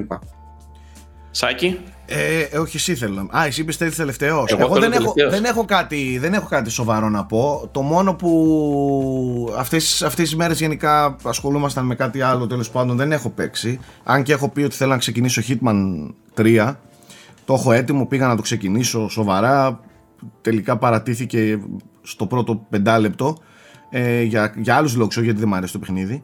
Ε, δοκιμάσαμε με το στρατούλι να παίξουμε μερικά co-op games ε, ξεκινήσαμε για λίγο το Torchlight 3 το οποίο ήταν στο Game Pass. Ε, και η αλήθεια είναι ότι είχε πλάκα, έχει πλάκα γενικά το παιχνίδι. Λογικά θα το τελειώσουμε όσο είναι εδώ πέρα παρέα. Μόνος μου δεν νομίζω ότι θα το έπαιζε αυτό το game. Αυτό που μου έκανε εντύπωση είναι ότι έχει φανταστική υλοποίηση στο χειριστήριο. Ένα παιχνίδι dungeon crawler να το πω έτσι ε, αμυγός πισάδικο game ε, έχει φανταστικό χειρισμό και υλοποίηση στο, στο Xbox. Ε, αυτό δεν έχω κάτι άλλο παιδιά. Σύντομα βασικά είναι, έχω στόχους. Θέλω να παίξω αυτό που πίνω τώρα θέλω να παίξω επιτέλους το Valhalla και θα να παιχτεί. βάλεις μέσα μπόλικο καφέ, γιατί έχει πολλές ώρες. Πρέπει να ρίξεις Μην δουλειά, αγχώνεσαι, εργατόρε. μην αγχώνεσαι γι' αυτό Εσύ, Σάκη, Έλα. θέλω λίγο να μου πεις για το Valheim. Ε, Valheim δεν λέγεται. ναι ναι για το Valheim Με- μπορώ να σου μιλήσω όσο θέλεις παίξαμε κι άλλο Πες μου έτσι λίγο επιγραμματικά, γιατί βλέπω ότι όσο πάει και γίνεται πιο δημοφιλές, ας πούμε. ε, Κοίταξε.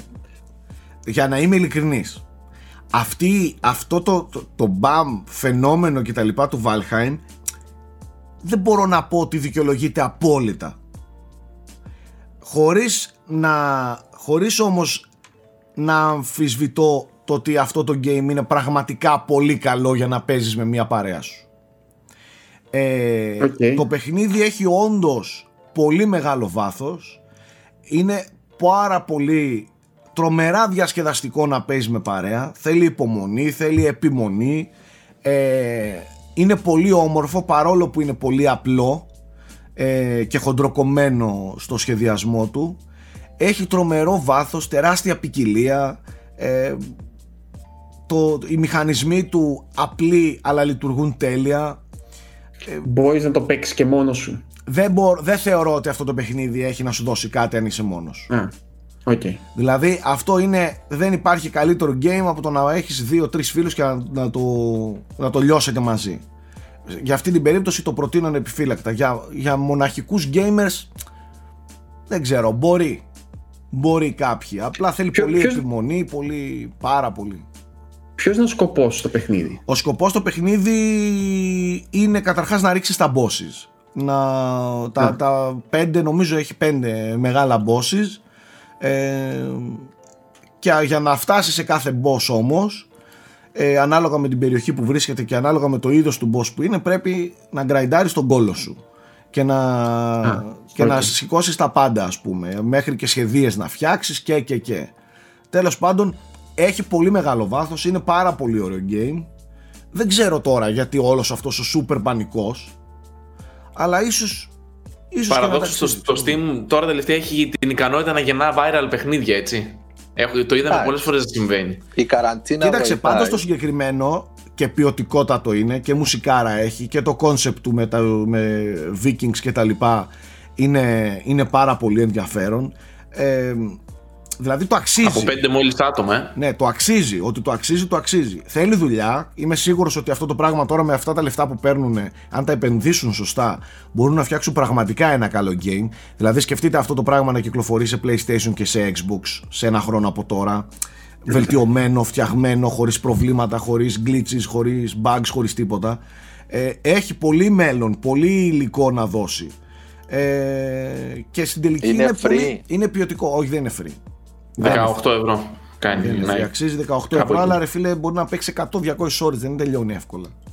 Έχει πολύ Ε, πα- δουλειά. ακόμα πιο εντυπωσιακό το πόσο κόσμο μάζεψε. Γιατί εγώ νόμιζα ήταν free to play. Όχι, Γι' όχι, αυτό όχι. απλά. Και είναι early access, δηλαδή ακόμα δεν έχει πάρει επίσημη κυκλοφορία στο Steam, θεωρείται ως early access. Τέλος πάντων, ε, μην παρεξηγηθώ, έπως είναι το game, αλλά δεν ξέρω για ποιο λόγο, δεν είναι ένα game μιας κατηγορίας competitive, δεν έχει competitive. Καταλαβες, για να έχει Εγώ τέτοια πιστεύω ότι θα έχει επιτυχία. ότι παίζει πολύ ρόλο η καραντίνα. Το ότι ο κόσμος ψάχνει να βρει co-op. κάτι καινούριο να παίξει Και το και να co-op ενωθεί με με τους παρέα. φίλους Μέχρι του. 10 φίλους μπορείς να παίξεις σε, σε ένα σερβερ, σε ένα κόσμο μαζί. Ε, ναι, ο κόσμος δεν μπορεί να βρεθεί έξω, οπότε αναγκαστικά βρίσκουν τέτοιες Μέχρι λύσει. 10 Παραίστικη φίλους, drop in, περιπέτεια. drop out, δουλεύει Ότι- τέλεια. Δηλαδή είναι πολύ... Είναι πολύ ωραίο. Μάλιστα, Φτιάχνεις δικό σου ενδιαφέρον. σερβερ η παρέα σου με κωδικό και δεν μπαίνει κανείς και παίζεις. Σε αυτό είναι πολύ καλό. Ναι. Ωραία. Θέμη να κανονίσουμε, Μάλιστα. ρε. Θέμη, για το- πες μας και εσύ, ρε αδερφή. να μαζευτούμε να πάμε. Λοιπόν, εγώ το βασικό βασικό παιχνίδι που με απασχολεί είναι το control. Έχω φτάσει περίπου στη μέση. Πάμε μόλι ωστόσο δεν, θε- παιχνιδάρα. δεν θέλω να μιλήσω ακόμη. Ε, για μένα το control μέχρι στιγμής είναι λίγο καρουζέλ συναισθημάτων, παιδιά. Μία με ανεβάζει στο Θεό, μία βρίσκω πράγματα που με ενοχλούν και με ρίχνει λίγο. Δηλαδή, αλλά κλείνω γενικά προς την αρκετά θετική πλευρά. Καλά, τελείωσε. Έχω Έχω να το όμως- ξαναπούμε. Έχω μερικά, έχω μερικά παράπονα μέχρι στιγμής. Ε, Κυρίως ως προς το ακαταλαβίστικο και ως προς την αφήγηση. Απλά γι' αυτό λέω δεν θέλω να βιαστώ να μιλήσω, γιατί θέλω να το δω Ε, όλο ναι. το Το παιχνίδι. Ναι, ίδιο δες πρόβλημα το είχα όλο και και εγώ. μετά. Το ίδιο πρόβλημα είχα και εγώ. Άστο. Πάμε Και, παρακάτω. εμένα, και έχει αρχίσει να με ενοχλεί πολύ βασικά το στυλ της Remedy. Το μάζευε τόσα χαρτάκια και τόσα collectible για να καταλάβεις τι σου γίνεται. Ε, Οκ, τι να Δεν πω. το ίσως να είναι- καταλάβεις πάλι. Ίσως είναι δικό μου λάθος. Τέλος πάντων. Θα μιλήσω για το control μόλις το τελειώσω. Gameplayακά και τα λοιπά το απολαμβάνω full Αυτό full. είναι το έχουν ενοχλητικό και το πετύχει. είχα πει και στο, και στο review μου για το control. Ότι αυτό το πράγμα με τα, με τα χαρτιά και διαβάζω και files Ναι, και ναι, αυτό, έγγραφα αυτό και, το και, που το και, κάνει. Δηλαδή, στο Alan Wake τέριαζε πιο πολύ να διαβάζει τα χαρτιά. Συγγραφέας ο Alan Wake δεν ήταν και τόσα πολλά. Ε, στο Quantum Break και στο Control νομίζω ξέφυγε. Παιδιά, έχει τόσα collectible που το, το χάνεις, χάνεις την μπάλα. Ναι. Τέλος πάντων. Ε, πολύ απολαυστικό όμως το Control. Ειδικά gameplayακά γουστάρω να δίνω πόνο. Σου δίνει πραγματικά την αίσθηση του υπερήρωα, να το πω έτσι. Το έχουν υλοποιήσει πολύ καλά. Τώρα, στο δεύτερο κομμάτι, εγώ έχω ένα κακό συνήθειο λοιπόν. Ε, πέρα από το, το κάνω και στα frame rate, το κάνω και με τον Μπρίσκα και με το Σάκη γενικά, που όταν συζητάμε ας πούμε, για τα κείμενα που θα γράψουμε, υπόσχομαι κείμενα και δεν τα γράφω ποτέ. Τέλος πάντων, υπόσχομαι ότι. Δεύτερη υπόσχεση, στην υπόσχεση στην υπόσχεση, ότι δεν θα το ξανακάνω αυτό το λάθος να υποσχεθώ και να μην το παραδώσω. Το νέο κείμενο λοιπόν που έχω υποσχεθεί στον Γιώργο Πρίτσκα αφορά το Game Pass και έκανα λίγο μια εξερεύνηση, η οποία ο Γιώργος μου πρότεινε την ιδέα να ασχοληθούμε κυρίως με τα indie ε, παιχνίδια και τα κρυφά διαμαντάκια του Game Pass. Εν τέλει, εγώ το άλλαξα το άρθρο σε κάτι εντελώς διαφορετικό και θέλω να βρω μέσα από το Game Pass τι αξίζει να παίξει σε co Και εντωμεταξύ γελάω γιατί και ο Σάκης έκανε το ίδιο χωρίς να το ξέρει όμως. Δεν φαντάζεσαι τι Live. έρευνα κάναμε Ναι. με το στρατούλι για να παίξουμε κάτι μαζί. Οπότε λοιπόν έχω κάνει μια έρευνα, έχω παίξει μπόλικα παιχνιδάκια, δεν θα τα αποκαλύψω όλα. Ε, θα πω ένα το οποίο περίμενα ότι θα μου αρέσει και δεν μου άρεσε και ένα που περίμενα ότι δεν θα μου αρέσει και μου άρεσε. Μμμ. Τις δύο ανατροπές μέχρι τώρα της λίστας. Η κακή ανατροπή είναι το State of Decay 2. Φτούσου Ε, και το είχαμε, και το είχαμε να, στο, στο επόμενο να παίξουμε με στρατούλι. Εγώ είχα φάει τώρα τελευταία ένα σκάλωμα με τα zombie games και ήταν ο λόγος που είχα αποφύγει το Days Gone. Δεν ήθελα να παίξω zombie game. Δεν ξέρω, με είχα καεί από τα zombie games και είχα αφήσει και το Days Gone και το State of Decay 2. Λέω θα τα παίξω μετά από χρόνια. Λέω όταν μου ήρθε η όρεξη να παίξω zombies. Τέλος πάντων, ε, πήρε όλα του τα patch στο State of Decay, Juggernaut Edition, βελτίωσαν τα γραφικά, βελτίωσαν το ένα, βελτίωσαν το άλλο. Εντάξει, οκ, παίζεται πλέον το παιχνίδι, δεν είναι τεχνικά όσο κακό ήταν όσο όταν κυκλοφόρησε. Ωστόσο, από την co-op οπτική έχει το κακό παύλα καλό των Souls, το ότι ο κάθε κόσμος είναι δική του οντότητα. Τι πάει να πει αυτό, το ότι παίζω εγώ με τρεις φίλους μου, θα πρέπει να μπουν οι δύο φίλοι μου στον κόσμο μου, να κάνουμε το campaign μέχρι ένα σημείο, να μπω ξανά εγώ στο ενός, να πάμε μέχρι εκεί. Να μπούμε και στο αλλού, να πάμε μέχρι εκεί. Μμμ. Επειδή είναι παιχνίδι που έχει και αρκετό grind και μάζευε υλικά, φτιάξει τη βάση σου πιο μεγάλη, κάνε ράνε, εμένα με ενοχλεί πάρα πολύ το πώς έχουν κάνει το progression. Ε, το θεωρώ βασικά ηλίθιο αυτό το πράγμα. Το ότι δεν μπορούμε τρία άτομα να παίξουμε κανονικά και φυσιολογικά στο- σε έναν κόσμο και να τον προχωρήσουμε και πρέπει να κάνουμε διατρία το progress. Να κάνουμε μία progress στον ένα κόσμο, μία progress στον άλλο κόσμο, μία progress στο άλλο. Άσε με να παίξω μία και καλή. Αυτό ίσχυε να ξέρεις εδώ και πάρα πολύ καιρό στα Souls. Ναι, είναι όπως είναι τα Souls, αλλά άντε στο Souls να το καταλάβω το ότι είναι αμιγώς single player παιχνίδι που έρχεται μια μαγική χείρα βοηθείας. Κάνεις το Summon, Ναι, οκ, ξέρω ναι, εγώ. Δεν θεωρείται. Ναι, στην ουσία- Οκ, Έχει στο σχέση, State of ναι. Decay είναι παιχνίδι survival, ρε παιδιά. Μαζεύω πόρους, υποτίθεται συνεργάζομαι, τα communities, όλα αυτά. Είναι το Γι' αυτό παιχνίδι βάλε στημένο έτσι. DayZ αγόρι Και μου. στο Borderlands. έτσι DayZ, είναι. ένα είναι το παιχνίδι. Και στο- που- Όχι, βρε. Στο Borderlands κανονικό progress κάνουν και οι δύο. Ακόμα και σε co-op να παίζεις. Ναι, και οι δύο. Βέβαια, βέβαια. Και οι δύο κάνουν progress. Και levels παίρνεις και τα πάντα Βέβαια, όλα. βέβαια. Και πρόσχε. Levels, ναι, αλλά. Άκου γιατί είναι αν πας- εκνευριστικό το State of Decay. Γιατί έχει permadeath. Σωστά. Το State of Decay Α. έχει permadeath και ξεκινάς με πέντε χαρακτήρες και αν, α, ε, αν μπει ο ένας στον δικό μου τον κόσμο και τους χάσει όλους τους χαρακτήρες μετά θα πρέπει να, να βάλουμε πολύ πλάτη στον κόσμο αυτού. Πώς να το πω; Ναι. Δ- ίσως, ίσως επειδή είμαστε και τρία άτομα και είναι λίγο σπαστικό να το κάνεις διατρία να είναι πιο εκνευριστικό. Τώρα με δύο παίκτες ίσως είναι πιο βολικό. Δεν, δεν με μου άρεσε το State of Decay ενώ περίμενα θα μου αρέσει. Με ποιους Και παίζεις. ε; με δύο φίλους μου από την καρδίτσα, ο ένας είναι ο Stark και ένας άλλος. Α. Και τέλος πάντων, η θετική έκπληξη είναι το Warhammer Vermintide 2. Το οποίο δεν περίμενα εγώ ποτέ στη ζωή μου ότι θα παίξω Warhammer. Είδα όλοι να λένε καλά λόγια για το κόπ και τα λοιπά. Λέω δεν υπάρχει που να μου αρέσει, αλλά ας το δοκιμάσω. Και παραδόξως, παιδιά, έχει πάρα πάρα πολύ πλάκα. Ε, είναι πρακτικά ένα κλασικό θα έλεγα RPG, διαλέγεις το class που θέλεις, έχει loot, έχει levels ε, και έχει ορδές από πολλούς πολλούς εχθρούς. Ε, κλασική συνταγή, αλλά είναι καλά υλοποιημένη και είναι πολύ διασκεδαστικό. Ε, έχει μπόλικο campaign, έχει πολλές αποστολές να κάνεις και έχει και αρκετό progression κάθε φορά. Νιώθεις ότι εξελίσσεις το χαρακτήρα σου.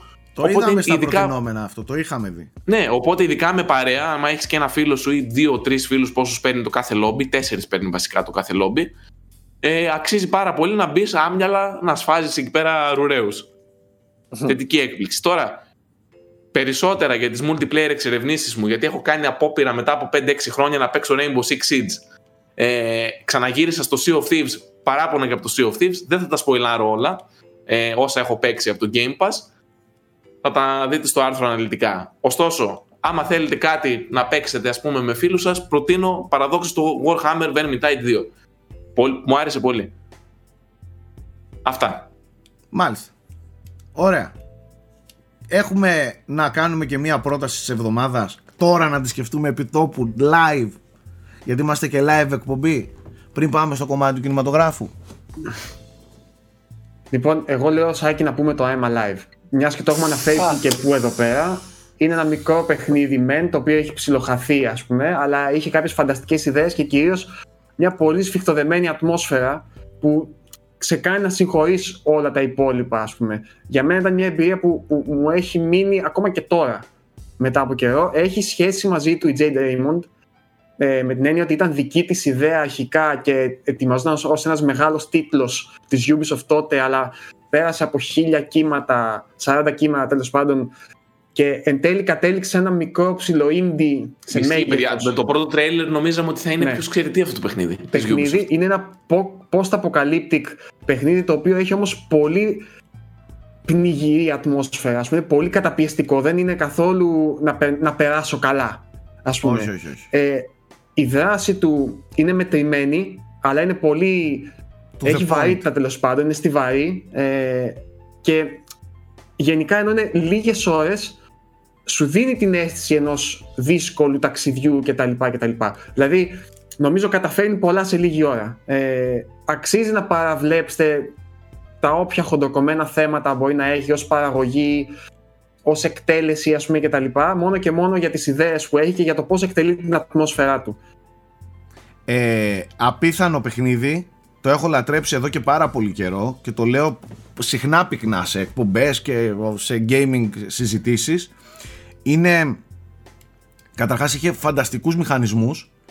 Ε, για παράδειγμα αυτό με την απειλή του όπλου ε, Ναι. τότε στην εποχή του ήταν ε, ανεπανάληπτο.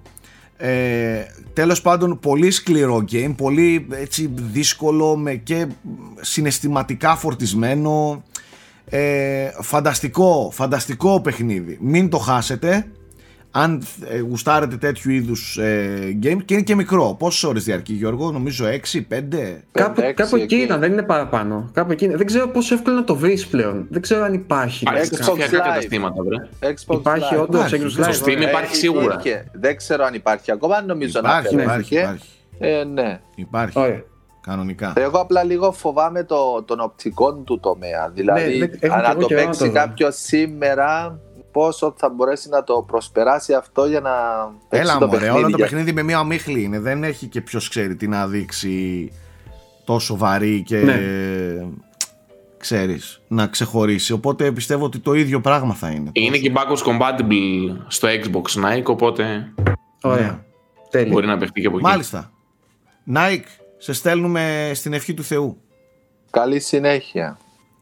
Τα λέμε αγορίνα μου. Και όπως βλέπετε εδώ έγινε ένα τρελό μαγειρίο, μαγικό. Εμφανίστηκε από το πουθενά πάλι ο Γιώργος Πρίτσκας. Μπράβο. Μπράβο Πρέπει Γιώργο να κάνω Πρίτσκα. Μια- Κάνα εφέ καμιά μέρα, να είμαι σε όλα τα ταμπλό. Θε- Θέλεις, θες μια μέρα. Καταρχάς, περίμενε. Θέλω να μου πείτε κι εσείς. Δεν θέλετε μια μέρα να κάνουμε μια εκπομπή μόνο Γιώργος Πρίτσκας. Δηλαδή να είναι μόνος του, να μιλάει μόνος του, να απαντάει μόνος του, να ρωτάει μόνος του; Μονοκάμερο. Και όχι για άλλα πράγματα, για τη ζωή του. Για τη ζωή του. Εντάξει, εκεί θέλει πολλές ώρες, αδερφέ. Λοιπόν, θέλω να σας πω ένα πράγμα μόνο, ε. Ο μπαμπάς μου πήρε πρέφα ότι είπαμε για αυτόν. Ωχ, Προφανώς και ωχ. το πήρε δηλαδή. και με παίρνει τηλέφωνο χθες και μου λέει: Μαθαίνω ότι μιλάτε για μένα. Τον αγαπάω. Πέτρο, αν Ε, μας το- δεν το βλέπεις, γλιτώνουμε. το κοινό σε ζητάει. Είδες από κάτω τι έγινε στα σχόλια. Αν μας βλέπεις, Πέτρο, έλα. Έλα στην παρέα μας. Νομίζω θα περάσουμε όλοι υπέροχα και εσύ περισσότερο. Λοιπόν, για να σοβαρευτούμε λίγο και να καλωσορίσουμε τον πραγματικό guest αυτής εδώ της εκπομπής, αυτού εδώ τους section, Αλέξανδρος Καρατζάς. Γεια σας, γεια σας. Νιώθω πραγματικό δέος. Δέος πραγματικό που βρίσκομαι σε αυτήν εδώ την εκπομπή Όπου ξεκίνησε. που έχω την τιμή να συμμετέχω με αυτά τα τέρατα. Σκέτο. Κυριολεκτικά τέρατα. Έβαλε τσίπ συναισθημάτων. Emotion ε, engaged. Έτοιμος αλγόριθμος είναι, το, το έκανε και Δέκα, το, το, δέκα. το, το κοπάνισε και πάτησε enter. Τι λέει ρε; Καλά, καλά, φίλε. Λοιπόν, ξέρετε γιατί φέραμε τον Καρατζά εδώ; Να τα πούμε ξεκάθαρα τα πράγματα. Ο Καρατζάς, Για να μιλήσουμε για Star Trek, έλα, ε, κάντο mute. Ναι. Ε, Άλεξ, πάμε ρε. Βασικά βγάλει τα παράθυρα τα δικά σας, σε μένα και τον κούλι. ναι, το, το θέμα είναι ότι ο Καρατζάς, δεν ξέρω αν το γνωρίζετε, είναι σιροφ, σιροφάγος. Δηλαδή, δεν βλέπει τόσο πολλές ταινίες, αλλά σειρές φίλε τις ακατεύεις Τις ακατεύω σίγουρα σχεδόν καθημερινά. Είμαι από αυτούς που το βράδυ είναι σειρά. Θα δούνε για να πέσουν για ύπνο, για οτιδήποτε. και στο μαγαζί όταν δεν έχεις πελάτες, όταν δεν έχεις δουλειά. Ε, πιο σειρά. σπάνια, αλλά ναι, ανάλογα τη- το σκηνικό. Ε, αν δεν κάνω λάθος, έχεις δει όλο το Netflix; Όχι.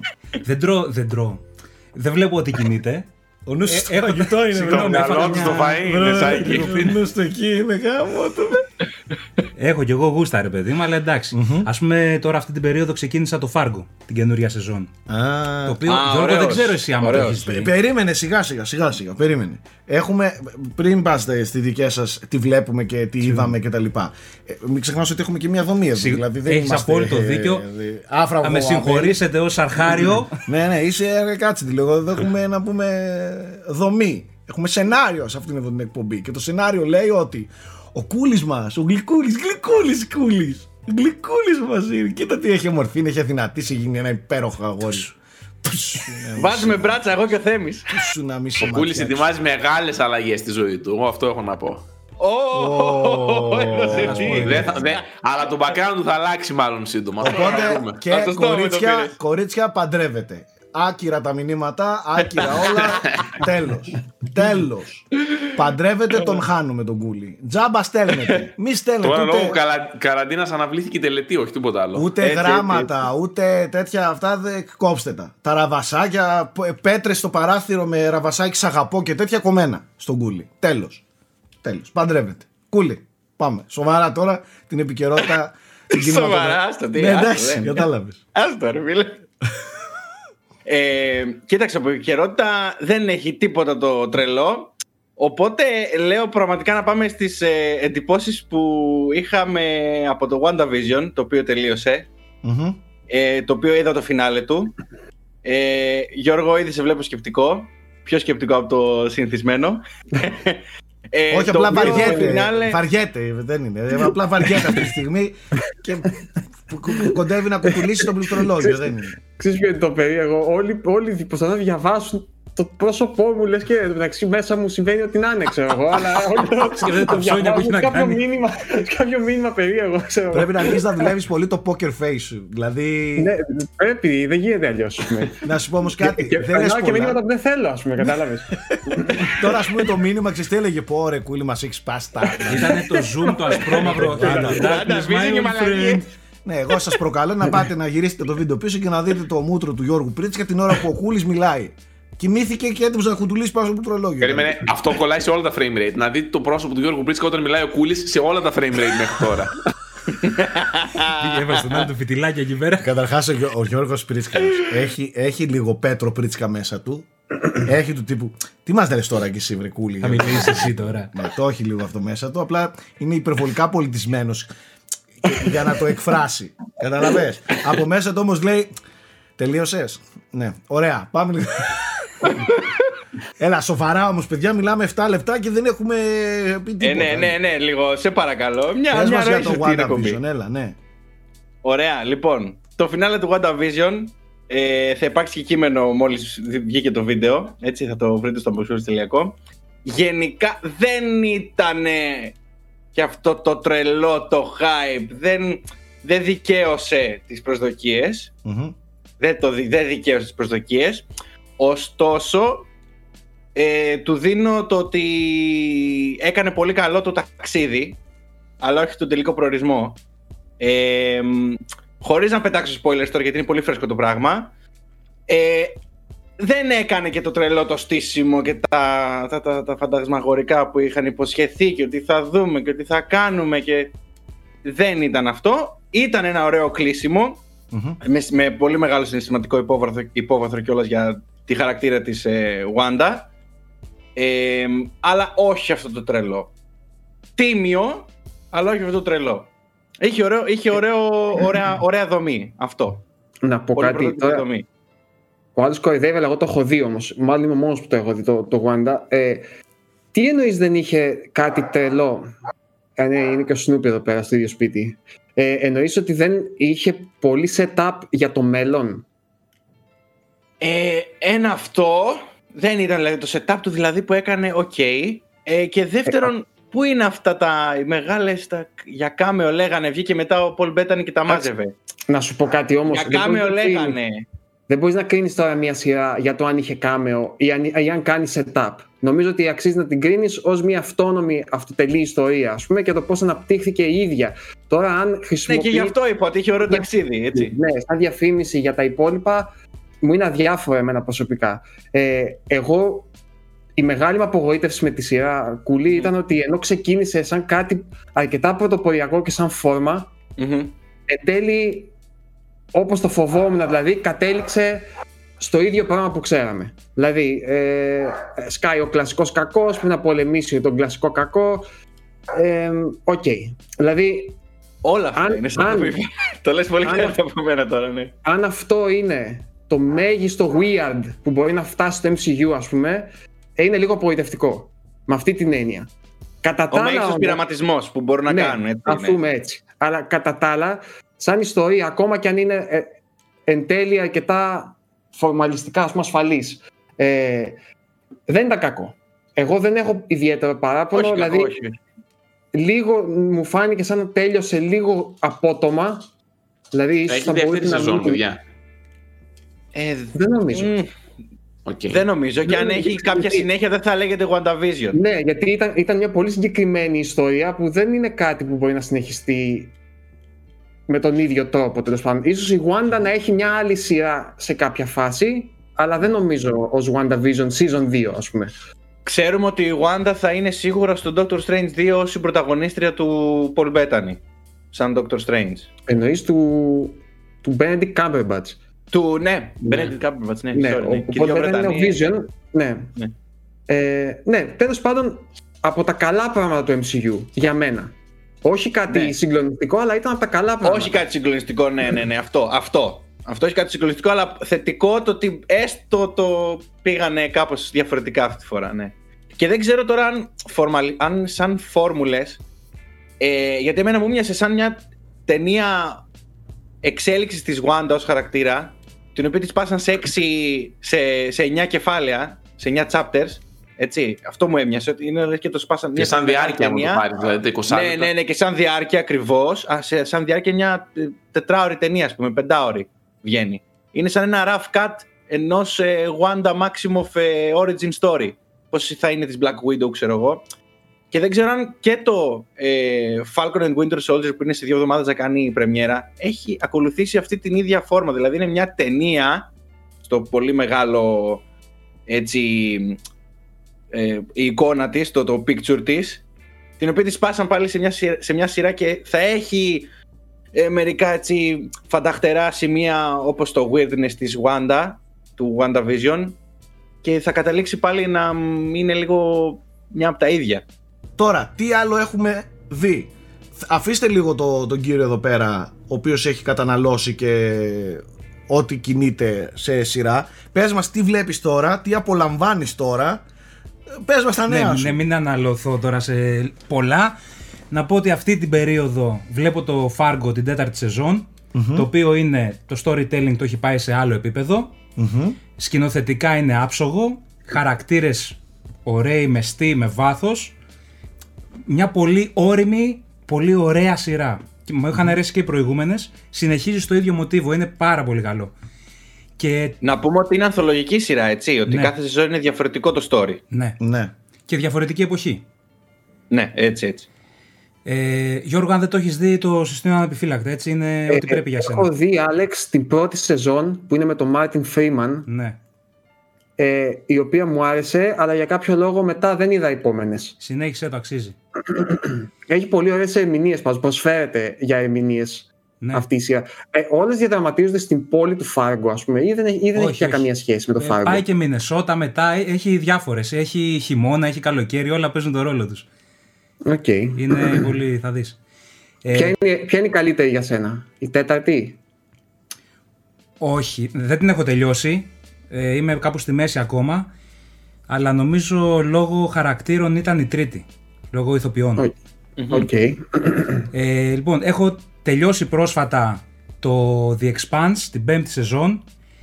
Ε, παιδιά, είναι η καλύτερη σειρά επιστημονικής φαντασίας που έχει βγει το 2020. Αυτό το έχω ακούσει και Hands από down. άλλους, Καρατζά. Hands down. Για το Expanse. Το είχε το, sa- το sci-fi μέχρι την τρίτη σεζόν.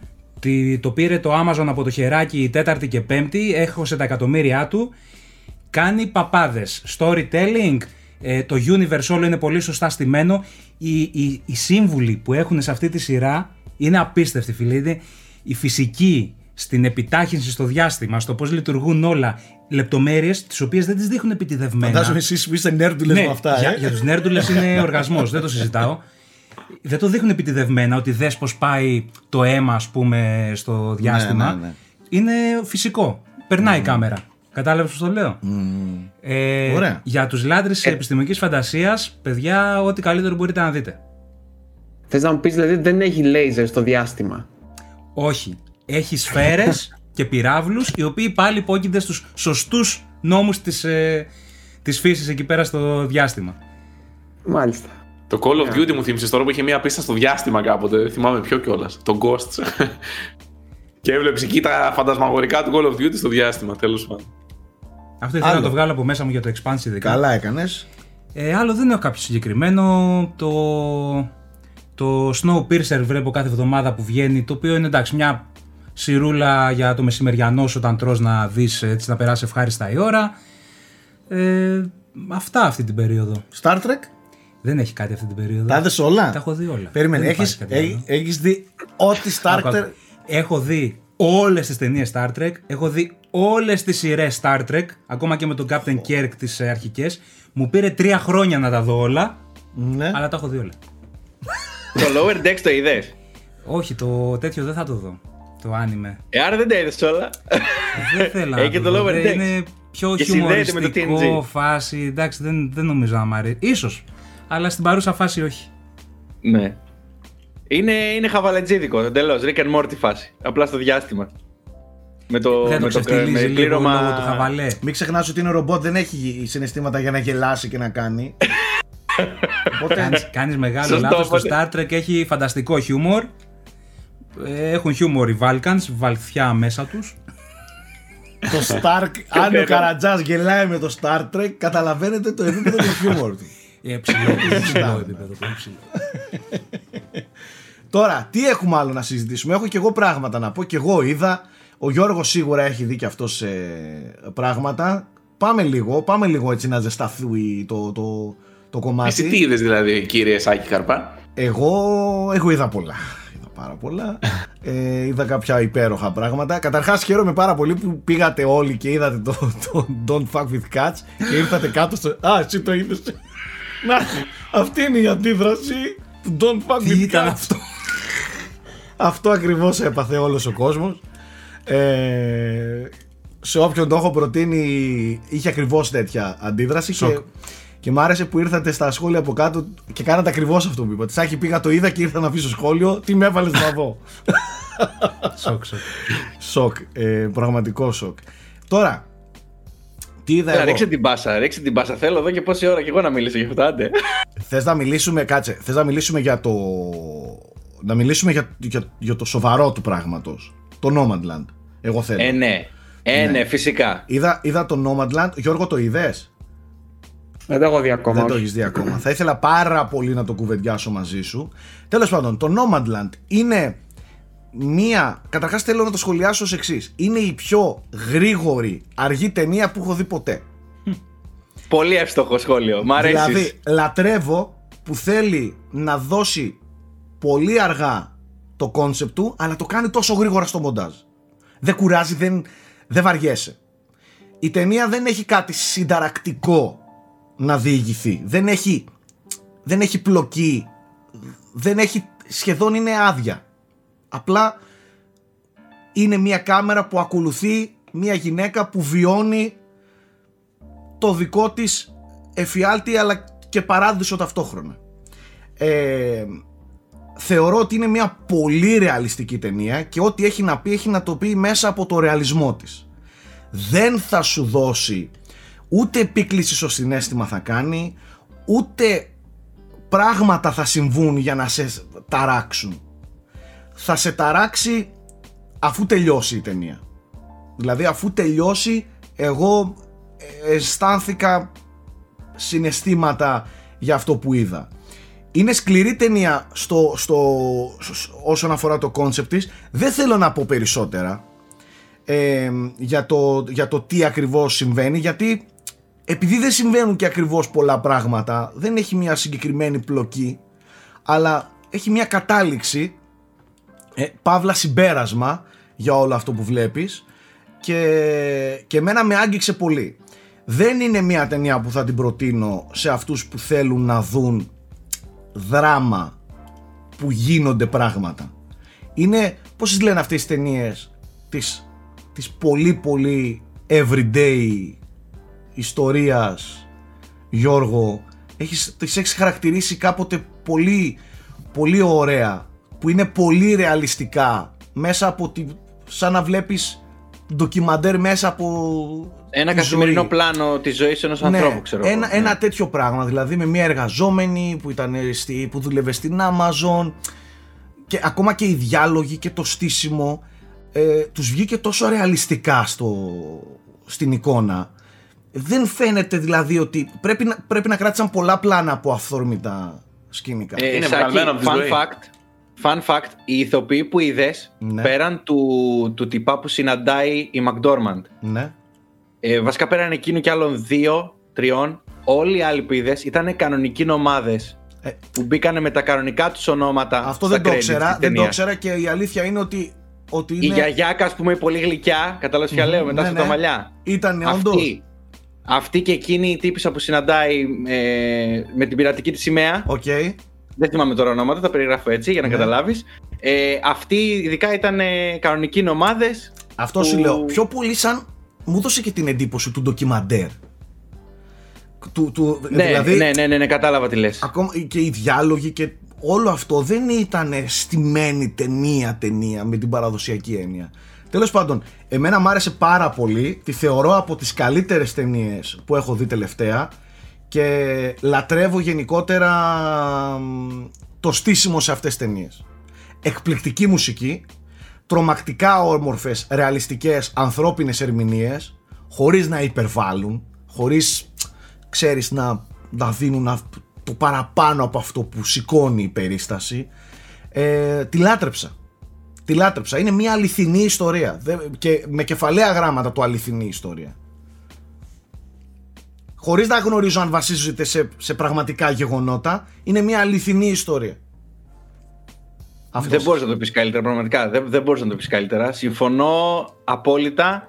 Απλά να προσθέσω ότι ε, η σκηνοθεσία αυτό που μου έδωσε σαν, ε, σαν γεύση στο τέλος ήταν σαν να βλέπω ένα western, νεο-western ε, με πολλές επιρροές από το «Μία αιωνιότητα και μία μέρα» του Αγγελόπουλου.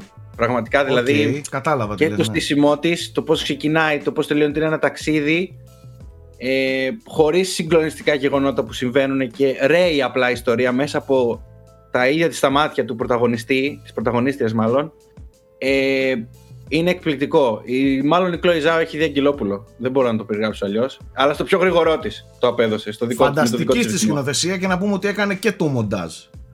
Έτσι, Ε, μοντάζ, αυτή. σενάριο και, το μοντάζ της σκηνοθεσία. βάζει τα γυαλιά σε, σε ταινίες τέτοιου στυλ. Γρήγορο, χωρίς να κουράζει και χωρίς να προσπαθεί να, να σου ρίξει ζουμιά στα μάτια. Δηλαδή, παπ, παπ, παπ, παπ. Τη λέω την ιστορία Δεν μου θέλω- ρεαλιστικά, όμορφα. Τελειώνω. Γεια σας. Δεν υπερβάλλει σε τίποτα. Γρήγορο, όμορφο. Δεν μπορώ να το περιγράψω αλλιώς. Και, Και ήσυχη, πόσο εκπληκτική ήσυχη φωτογραφία ταινία. είχε, έτσι. Ναι, δεν το συζητάω. Τα Ε, μέρη εκεί. και, δεν ξέρω, και δεν ξέρω πώς κατάφεραν να γυρίζουν τις σκηνές ακριβώς είτε στην αυγή είτε στο ηλιοβασίλεμα για Περιμένανε να έχει ακριβώς το Golden Hour και πιστεύω ότι λέγανε παιδιά, ε, έχετε 40 δύο δευτερόλεπτα. ώρες. Ρεκ. Ρεκ. Βγα- Δεν ξέρω τι θα Έτσι. κάνεις. Ρεκ. Αλλιώς αύριο η σκηνή που περπατάς και πίσω έχει τη, τη δύση. Στα, Ακριβώς. τα τελευταία 30 δευτερόλεπτα του ήλιου πριν, πριν τη, τη γραμμή, την κορυφογραμμή των βουνών. Σάκη, κάτι Έχει ξέρεις από αυτό το συνοχή βάσανο, πάντα σε ε. αυτό το κομμάτι. Ξέρω πολύ καλά από αυτό το βάσανο, αδερφέ. Πρέπει να δεις σε Μια πρόσφατα, ζωή τον ήλιο σε κυνηγάμε, πρόσφατα φίλε. γυρίσματα τι έχουμε πάθει με να, να κυνηγάμε τον ήλιο και να μετακινούμαστε να κυνηγάμε τον ήλιο. Άστο, είναι ζώρικο, ε, φανταστι- φανταστική κινηματογράφηση και φρέσκια. Πολύ φρέσκια κινηματογράφηση του, ε, του Nomadland. Εγώ πιστεύω ότι αξίζει όλα τα βραβεία και, και τα λοιπά και φανταστική McDonald, πώς λέγεται, Francis για ακόμη μια McDormand. φορά. Για ακόμη μια φορά φανταστική. Και στις τρεις πινακίδες ήταν πολύ καλή. Ε, Έτσι. αλλά και εδώ, εδώ είναι, είναι απίθανη. Η οποία είναι η γυναίκα του Τζόελ Κοέν, έτσι. Ναι, του Εγώ ενός δεν το από ξέρω, τους το δύο, έμαθα- ναι, τα δύο ναι. αδέρφια, ναι, ναι. Ναι. Τώρα, τη δεύτερη ταινία που θέλω να σχολιάσουμε και νομίζω την έχεις δει εσύ, Κούλη; Το Ράγια. Ε, όχι, δεν πρόλαβα να τη δω. Μόνο δεν εγώ το πρόλαβα να τη είδα. δω. Τι γίνεται σήμερα, σας έχω Ναι. ξεφτυλίσει όλους. Είμαι ένα βήμα μπροστά από όλους σας. Ο Όντως, Στρατούλης όντως. την τραβάει εκεί πέρα στις ταινίες. Είμαι ένα βήμα μπροστά από όλους σας. Μην μιλήσω για το Στρατούλη και το Ράγια που τη μισή ταινία την είδε έτσι. Άστο, μέρα μεσημέρι. Ε, ίσως Η- και να η ήταν Ρα- δείγμα. Η Ραφαέλα Δεν πήγαινε και ξέρω. τον χαστούκιζε έτσι όμορφα και ωραία και τον έλεγε Ξύπνα τι είμαι μαζί. και έλεγε Ναι, ναι, δεν βλέπω. Τέλος πάντων, είδαμε το Ράγια της Disney. Λοιπόν, το οποίο Ράγια τι είναι, είναι μια πολύ όμορφη ταινία. Μια, ε, λέει, περιγράφει μια πολύ ωραία όμορφη ιστορία. Μου άρεσε πάρα πολύ το πόσο φρέσκια είναι και αυτή στη σκηνοθεσία της και το πόσο πόσο φρέσκο είναι όλο το σύνολο το οπτικό ακουστικό. Δεν το συζητάμε. Αυτό που έχει κάνει ε, η Disney έχει ξεφύγει πλέον στο κομμάτι του το animation όλο αυτό η παραγωγή είναι σε άλλα επίπεδα. Ε, μιλάμε για υπερπαραγωγή πλέον. Η ποιότητα της εικόνας, ε, ε, οι σκηνές, ε, όλο το, η δουλειά της κάμερας. Δεν, δεν υπάρχει πλέον ε, η παραγωγή αυτή. Α, εκεί που θέλω να εστιάσω είναι ότι η ταινία είναι ωραία. Έχει πολύ ωραία πλοκή, έχει, πολύ, έχει ενδιαφέροντες χαρακτήρες ε, και μπορεί θαρρώ να, να την ευχαριστηθεί και ένας πιο μεγάλος σε ηλικία και όχι μόνο πιτσιρίκια. Καλά, η Ραφαέλα ξετρελάθηκε ας πούμε. Οκ. Αλλά αυτό που συνεχίζει και με ενοχλεί στην ε, Disney είναι που επιμένει τα μηνύματα που θέλει να περάσει να είναι τόσο προφανή και τόσο in your face ε, που για τις δικές μας ηλικίες πέρα από μια όμορφη ιστορία δεν έχει και κάτι άλλο να πει. Δηλαδή εγώ είμαι περισσότερο της άποψης που θα δώσει και κάτι και στον μικρό που θα το δει αλλά και στον μεγάλο. Όπως για παράδειγμα είναι το Inside Out που θα πει μια Ένα πιο άλλη οικουμενικό ιστορία. μήνυμα θες να ναι, πεις. θα πει μια άλλη ιστορία στον, στο πιτσιρίκι και μια άλλη ιστορία στον μεγάλο που θα τη δει. Όπως είναι το Soul που υπάρχει μέσα σε Disney. Έτσι. Και τα δύο που είπες βέβαια είναι του Ντοκτέρ, έτσι. Του Ναι, Peter Ντοκτέρ. καθόλου τυχαίο. Να τα λέμε και αυτά. Είναι καθόλου. και η μαγεία στα animation, παιδιά, αυτό έτσι. Ε, ναι. Όταν, όταν ένα animation του καταφέρνει αυτό είναι μαγικό. Αυτό είναι μαγικό. Έτσι, έτσι. Το app. πα- ε, το ίδιο. Το Wall-E. Άλλο θα δείξει σε ένα πιτσιρίκι, άλλο σε έναν μεγάλο. Εδώ το Ράγια είναι τόσο προφανές το στήσιμο. Καταρχάς ήξερα σ- από το πρώτο 20 λεπτό τι θα συμβεί. Πολύ προβλέψιμες ιστορίες πλέον της Disney. Πολύ ε, σαν, την ουρά, σαν την ουρά του Γιώργου Πρίτσκα. Ε, σε κάποια φάση νόμιζα είναι η δικιά σου Yes. ουρά και τρόμαξα. Ε, τέλος πάντων, μου άρεσε η ταινία, αλλά θεωρώ ότι η Disney πρέπει να αρχίσει να, να, να φρεσκάρει λιγάκι το περιεχόμενο. Θεωρώ ότι αρχίζει να φαίνεται έντονα ότι μιλάμε για παρόμοιες ιστορίες που παίρνουν ένα άλλο skin και όλες έχουν ένα συγκεκριμένο νόημα. Ε, ξέρω εγώ όλοι μαζί ενωμένοι είναι η ανθρωπότητα και ξέρεις όλα αυτά τα μηνύματα που προσπαθεί να περάσει. Ε, θα μου πεις η ουσία είναι εκεί σε αυτά τα μηνύματα ας είναι και χοντροκομμένα γιατί ούτε και αυτά πλέον τηρούμε σαν, σαν ανθρωπότητα αλλά δεν ξέρω στις ταινίες δεν μ' αρέσει να στα έχει τόσο μπαπ μπροστά στα μούτρα τόσο έντονα δεν ξέρω, είναι σαν να μιλάει ξεκάθαρα σε παιδιά. Ενώ, ενώ θέλω, θέλω αυτόν τον κινηματογράφο να τον βλέπει άνετα και ένας μεγάλος, όχι μόνο σαν παιδικό. Έχει ξεφύγει ο όρος παιδικό από αυτές τις ταινίες εδώ και πολλά χρόνια. Ε, μην, μην συνεχίζει με, με την ίδια ρότα πάνω στο, στην ίδια συνταγή. Α, ναι, μια ιστορία που θα έχει αυτό, ναι, στο τέλος θα καταλήξει όλοι τέλειοι, όλα... Και δεν μιλάω για να μην έχει happy end, δεν θέλω να δώσω spoilers. Προφανώς και αυτές οι ταινίες θα έχουν happy end. Αλλά δεν ξέρω, τα μηνύματα που μ- μ- με βαρούσαν τόσο έντονα μπροστά. Δεν ξέρω. Δεν θα την πρότεινα με ευχαρίστηση σε κάποιον που θέλει να δει κάτι πιο ψαγμένο. Τώρα, αν κάποιος θέλει να δει ευχάριστα ένα animation, έχει πολύ ενδιαφέρον, ας πούμε. Οκ. Τα Και μισό που- τα happy end. Εσύ; Ναι. Μισείς εσύ τα happy Μισώ end; τα happy end. Αφού δεν νιώθεις από τίποτα. Τι μισείς; Νιώθε, μου- δώσε μου Game of Thrones φάση. Δώσε μου ανατροπές. Ε, κοιτάξτε, το Disney δεν μπορεί να, τελειώματα, χω- να με- πεθάνουν οι να πεθάνουν χαρακτήρες. όλοι. Τέτοια δώσε μου. Ε, θα Εγώ απ' την γινόταν. άλλη πεθάνω με τα εντελώς ενηγματικά που σου λέει θα, θα, το τέλος είναι διαφορετικό για τον κάθε θεατή. Όχι, ρε Μαλάκα, κάτσε γράψει σενάριο να έχεις συγκεκριμένο Τι τέλος. εννοούσες; Πες τι εννοούσες.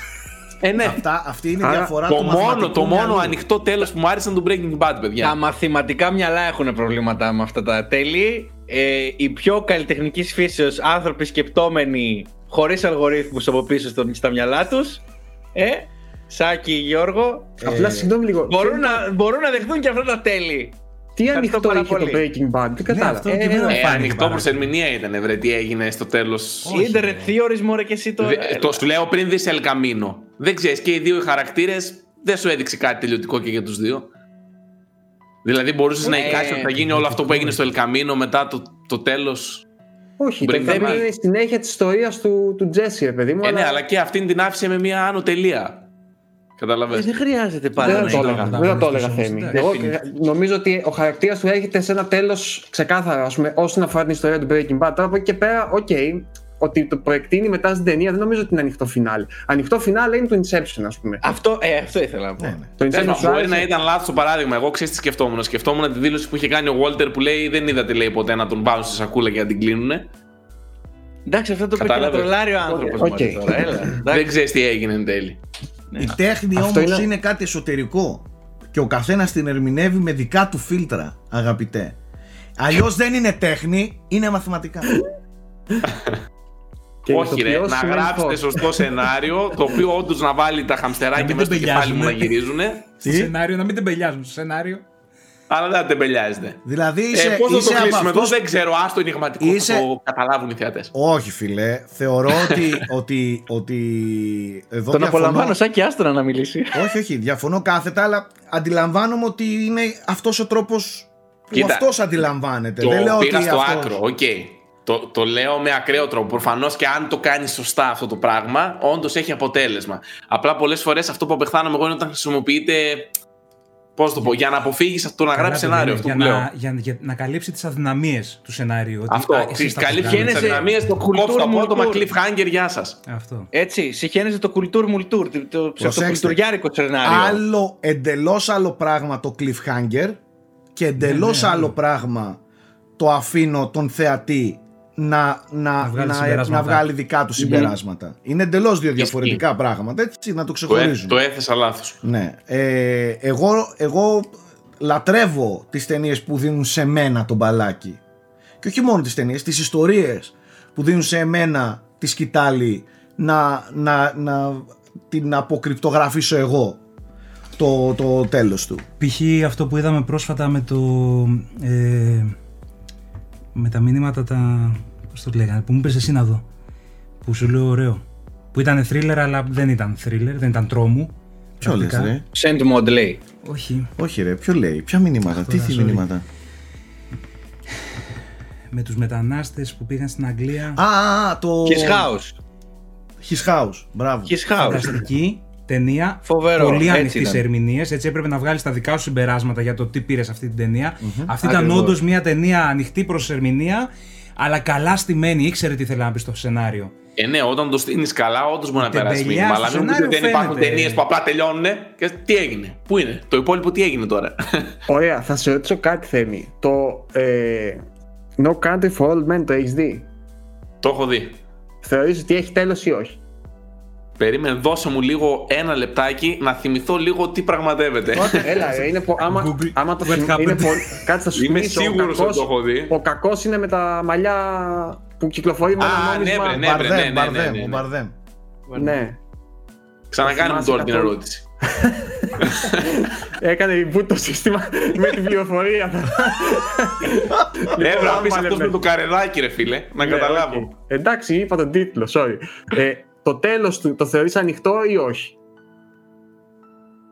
Το τέλος του ήταν και αμφιλεγόμενο από ό,τι θυμάμαι. Εμένα δεν με ξετρέλανε το τέλος του, όχι. Άλλο ρωτάω όμως, όχι αν σου άρεσε, αν το θεωρείς ανοιχτό ή όχι. Το τέλος του, αν θυμάσαι, υπάρχει μια. Α, εντάξει, δεν Με μπορώ το να πω ότι μονόλογο υπάρχει δεν ταινία. είναι του Σερίφη. Υπάρχει ένας μονόλογος πριν υπάρχει ένα ατύχημα που συμβαίνει στον κακό, ας πούμε, ας πούμε έτσι, και τελειώνει εκεί. Ανοιχτό δεν είναι προς ερμηνεία. Ναι, αυ- ως, ε, εννοώ ότι βαθμό. αυτό είναι ανοιχτό τέλος. Ας πούμε το His House για μένα δεν έχει ανοιχτό τέλος. Έχει πολύ ξεκάθαρο. Ναι, Αυτό απολύτως, εννοώ ότι απολύτως ξεκάθαρο υπάρχει ανοιχ- νόημα και Ναι. στόχος στη, στην ταινία. Ξεκάθαρα, βέβαια. Ωστόσο, υπάρχουν ιστορίες που είναι πιο ταιριαστό να έχουν ανοιχτό τέλος. Που δεν υπάρχει, ας πούμε, definitive answer που λέμε, ε, ε, μια απόλυτη απάντηση. Γιατί δεν πραγματεύονται απόλυτες απαντήσεις, κατάλαβες; Ακριβώς αυτό. Δεν και, μπορείς να έχεις απόλυτες απαντήσεις σε ιστορίες που, ξέρω εγώ, και δεν θέτουν εστιάζουν στο ερωτήματα τέλος κυρίως, τους ναι. καν. Δηλαδή μπορεί, το, α, μπορεί το, το θέμα που θέλουν να θίξουν και να περιγράψουν, την ιστορία που θέλουν να την πούν, να την έχουν πει ήδη, πριν φτάσεις στο τέλος. Δηλαδή το His House... Ναι, είναι αυτό που λέμε ότι μετράει το ταξίδι και το- όχι το- προορισμός. όχι, όχι μόνο αυτό, το, το His House, αυτά που ήθελε να δείξει, ε, τα έδειξε, τα, τα έθιξε. Το, τι θα, το αν έβλεπες εσύ ένα πολύ ξεκάθαρο τέλος ή όχι, δεν τον νοιάζει το σκηνοθέτη, ούτε το σεναριογράφο. Αυτά που είχε να πεις τα είπε ήδη. Και αγνόησα, μα θέλεις, και τα τελευταία 2 και 3 και 5 λεπτά. Τα είπε. Η ταινία το, το, το, το υπηρέτησε αυτό που ήθελε να υπηρετήσει. Ε, αυτή είναι η δικιά μου άποψη. Αντιλαμβάνομαι όμως ότι υπάρχει κόσμος που θέλει να βλέπει πιο, πιο straightforward πράγματα. Θέλω τα μαθηματικά μου να μου βγαίνουν. Γι' αυτό και, και εσύ και ο Θέμης στο Tenet βραχικυκλώσατε. Το Tenet το λάτρεψα εγώ. Α, ναι. Ναι. Ποιος Το ήταν. λάτρεψες; Το λάτρεψα, ναι. Εντάξει, οκ. Και εμένα μου άρεσε, Άλεξ, απλά έχω πολλά παράπονα. Ρε, φίλε. δηλαδή δεν γίνεται να μην Ένα. μπορεί να Να- καταλάβεις την να- ταινία. Ε, όλες του Ρε, Νόλαν στο έτσι λέει είναι, και η ρε, φίλε. ταινία, ρε. Ρε, μην, μην προσπαθείς να Όλες το του Νόλαν καταλάβεις. έτσι Νιώσε είναι. το.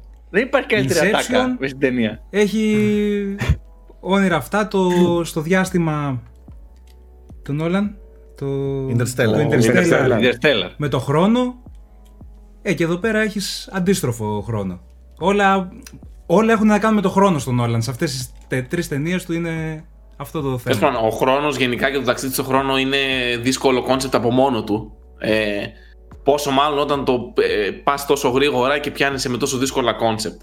Δεν νομίζω ότι το Tenet ήταν εντελώς εύστοχο στο πώς θα επικοινωνήσει όλες αυτές τις λεπτομέρειες και τις δυσκολίες που έχει το κόνσεπτ. Τώρα, τι να πω. Ίσως Ε, με είναι ένα η δεύτερο δικιά μου πέρασμα οπτική. είναι, βγαίνουν πολύ καλύτερα τα μαθηματικά. Μμμ. Και εγώ, εγώ να την ξαναδώ. Ε, Μιας και μιλάμε για ανοιχτά τέλη, ε, ας πούμε ότι και αυτή η ταινία που είδα εγώ αυτή την εβδομάδα μπορεί να θεωρηθεί ότι είναι ανοιχτό τέλος. Αν και ο πρόεδρος τώρα μου έχει αλλάξει την κοσμοθεωρία. Θα πρέπει να κάτσω το, να εντρυφήσω στο θέμα. Ποια, ποια; Είδα το Μινάρι, παιδιά, το Α24, ε, το οποίο είναι εκπληκτική ταινία. Γιατί γελάς ρε μαλάκα, το θεωρώ ηρωνία. Με το που Κάτσε βλέπω στην ψυχολογία, δηλαδή. σε γελάς. Γιώργο Φρίτσκας, σε λατρεύω.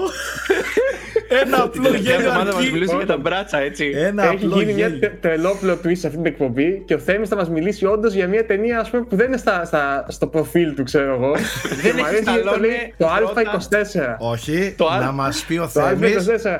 Αυτά τα καλλιτεχνικά. τα- Να μας πει ο Θέμης Τα περίεργα. Ποιος τον έβαλε να τη δει αυτή την ταινία. Γιατί ο Θέμης από μόνος του δεν έκατσε να τη δει. Έχω Α το την ξαναδεί πήραμε την, Α24, την δηλαδή. έχουμε πάρει την απάντηση από το βλέμμα σου. Απλά ήθελα να το θίξω έτσι για να σε φέρω στη δύσκολη θέση. Ε, δεν την πάντως είδε ο έχω ακούσει Θέμης. πολύ καλά λόγια για αυτό Θέμη. Για Γιατί δεν είναι, το έχω όντως- δει ακόμα. είναι, είναι πολύ καλή ταινία, Γιώργο, και αξίζει να τη δεις. Ε, πρακτικά πραγματεύεται μια οικογένεια από την Κορέα η οποία θέλει να ζήσει το αμερικανικό όνειρο και πάει και κάνει μια νέα προσπάθεια, μια νέα ζωή στην Αμερική.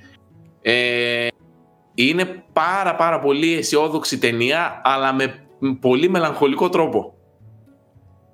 Ε, δεν θέλω να πω περισσότερα, απλά ειδικά ε, συγκεκριμένες σκηνές που έχει ε, για κάποια μέλη της οικογένειας τέλος πάντων, επειδή ταυτίστηκα πάρα πολύ προσωπικά με τη δική μου ζωή και με αυτά που έχουν συμβεί τελευταία, ε, με χτύπησε πολύ right in the feels. Πο- πολύ δυνατή ταινία. Σας το προτείνω να το δείτε. Και κατά βάθος είναι πολύ αισιόδοξη το μήνυμά της. Ωραία. Οπότε αυτό από μένα. Και για να μην λέτε ότι το γύρισα και φλόρεψα, έβαλα στο Netflix να δω το Unsolved που αφορά το θάνατο του Tupac και του Biggie. Δύο από τους πιο θρηλυκούς rappers όλων των εποχών. Δύο Για να ανθρώπους ξέρω που γουστάρω το λίγο. είδανε αυτό. Δύο ανθρώπους ξέρω που το είδανε αυτό. Εσένα και τον Αναστάση. τον Αναστάση Δεν τον το έβαλα τελείωσα παιδιά. ακόμα. Τον έβαλα να δει το, το The Platform. έκατσε δίπλα όταν εμείς εδώ πέρα παίζαμε DayZ και τα λοιπά. Ναι, τον έβαλε να δει το The Platform. Του, ε, ήθελε να δει κάτι έτσι έντονο ρε παιδί μου. Του βάζω να δει το The Platform. Πάω να δω δίπλα πώς του φάνηκε και τον βλέπω παίζει Tupac. Κανονικά. Ε, και του λέω γιατί ρε μαλάκα, του λέω δεν το είδες, «Ω, το είδα, σ' άρεσε, καλά ήταν. Τώρα τι βλέπεις. ε, του πάω λίγο να δω τι φας. Ναι, αλλά πες τι λέει ο Αναστάσης, γιατί δεν βλέπει ταινίες; Α, ναι, γιατί όλα είναι ψεύτικα. Άκου τώρα, αυτός κι αν δεν έχει μαθηματικό μυαλό. Αφού όλα είναι ψεύτικα. Τι να το δω, αφού ψεύτικα είναι. Ναι. Να έχει Άρα κάτι. βλέπει, βλέπει μόνο ντοκιμαντέρ, ας πούμε. Όχι, γιατί θα μάθαινε κάτι. δεν βλέπει, όχι, όχι. Όχι, δεν βλέπει. Βλέπει όλα τα θεωρεί ψεύτικα. Αφού είναι ψεύτικο. Το πιστόλι που τον πυροβόλησε αυτό είναι ψεύτικο. Κατά η έκρηξη ψεύτικη είμαι. Έχει άλλο κόλλημα με τις ταινίες. Τα θεωρεί όλα ψεύτικα. Τέλος πάντων. Μιας και είμαστε ε, νέοι εδώ με τον Καρατζά, έχω να πω ότι τις προτάσεις εβδομάδας θα, την κάνουμε- θα τις κάνουμε εμείς αυτή τη φορά. Αλέξανδρε Καρατζά, πες μας μία σειρά και μία ταινία. Τον ευνηδίασα. Τον έφτιασε ευνηδίασες τελώς τώρα, απροετοίμαστο, εντάξει. ναι. Τώρα έφαγε blue screen. Blue screen. Πιστεύω ότι το Τις δίκαιο πρώτες θα ήταν μου να είναι πεις ένα εσύ, ένα αυτός. Ωραία, πες μας μία σειρά. Να δούμε.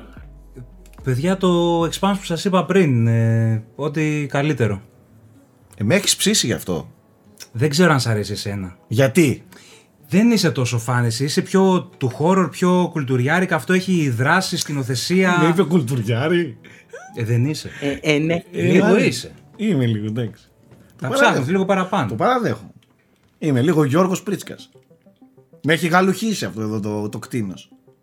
Που εν τω μεταξύ με έχει κάνει εμένα κουλτουριάρη και αυτός αυτός τα γύρισε βλέπει- στα MCU. Και αυτός τα βλέπει όλα τα MCU και τα DC να πούμε. Εγώ το έχω πει, παιδιά, με ενοχλεί πολύ αυτή η ταμπέλα. Εγώ βλέπω τα πάντα καταρχάς και γενικά έχει μια αρνητική χρειά το να είσαι κουλτουριάρης. Λες και η κουλτούρα είναι κάτι κακό, ας πούμε. Αλλά τέλος πάντων, Όχι, δεν, δεν εγώ, ξέρω. εγώ δεν, Α δεν πούμε ότι ο κολλώνω σε καθένας τίποτα. να βλέπει αυτό που του αρέσει και ας το αφήσουμε εκεί, ας πούμε. Δεν χρειάζεται Ναι. ούτε ταμπέλα ούτε τίποτα. Προφανώς. αλλά κατάλαβα κι εγώ πώς το, πώς, πώς το θίγει τώρα ο Άλεξ. Αλλά ναι, εντάξει. οκ, άμα θέλετε, Εγώ, πείτε Άλεξ, με πάντως το Expanse το έχω στο μυαλό μου εδώ και καιρό, Άλεξ, το The Expanse. Απλά με τρομάζει λίγο ότι είναι πολλές σεζόν.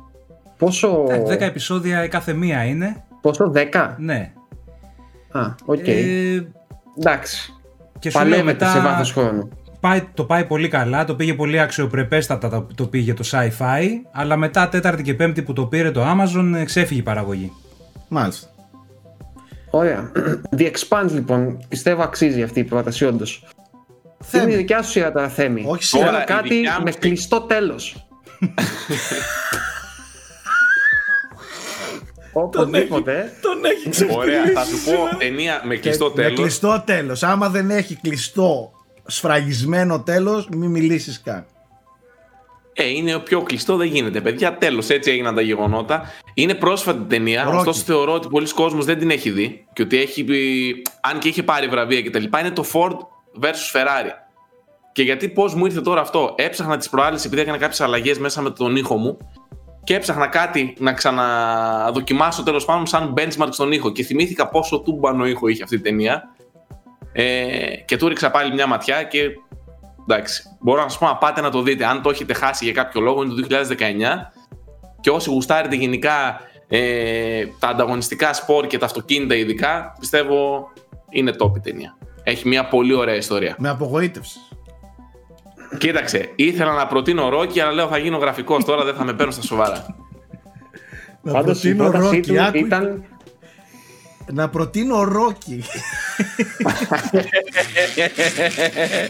Δηλαδή, όντως. Ε, Θέμη, εγώ το έχω δει το Ford vs Ferrari. Ε, είναι James Mangold που έχει κάνει και το Logan και τα λοιπά. Είναι καλός σκηνοθέτης γενικά. Line, έχει κάνει. Ναι, έχει πολύ καλές ερμηνείες αλλά ας πούμε ας δώσω και μια άλλη ας πούμε άποψη εγώ δεν ξετελάθηκα με την έννοια ότι αν σου αρέσουν τα μάξια εννοείται ξετελένεσαι έχει όντως απίθανη παραγωγή ακόμα και εγώ που είμαι εντελώς αδιάφορος ε, ο ήχος των κινητήρων και τα λοιπά σε βάζει σε ένα mood που είναι, που είναι δεν ξέρω ας πούμε θες να πας να κατασκευάζεις δικά σου αμάξια να βιδώνεις βίδες ξέρω εγώ ε, αλλά κατά τα άλλα σαν να μην ξεφεύγει από, από την πολύ πεπατημένη. Δηλαδή, από την αρχή της ταινίας ξέρεις περίπου πού το πάει.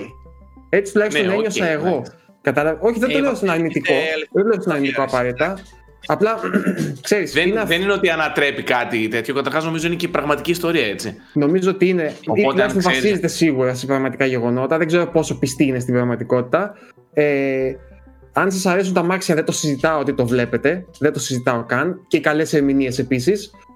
Απλά επειδή μου, ε, ένας φίλος μου με είχε τρελάνει με αυτή την ταινία, ίσως γι' αυτό και δεν μου έκανε τόση αίσθηση, γιατί μου έλεγε ο, ίσως η καλύτερη ταινία της χρονιάς και ήταν και στα Όσκαρ τότε. Αν- Ποιος και εμένα φίλος μου άρεσε σου, πάρα, πάρα ποιος πολύ, φίλος Γιώργο. σου, πες μου το φίλο σου, σου πω ποιος είσαι. Ποιος είναι.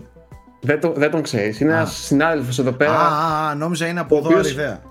Ο οποίος μου έλεγε ότι αφού την είδε επί μία εβδομάδα, αφού δεν σκοτώθηκε με τα μάξι, ήταν θαύμα, ας πούμε, γιατί του είχε αρέσει τόσο πολύ που πήγαινε με, με 120 στο δρόμο, ξέρω εγώ. Είναι από αυτούς τους κλασικούς κριτικούς που έχουν αυτοκόλλητο πίσω στο αυτοκίνητο την Κρήτη. όχι, μωρέ, όχι, από τη Θεσσαλονίκη είναι το παιδί. Απλά ε, από τότε την έχω ονομάσει ως ε, η κουλτου, κουλτουριάρικο Fast and Furious.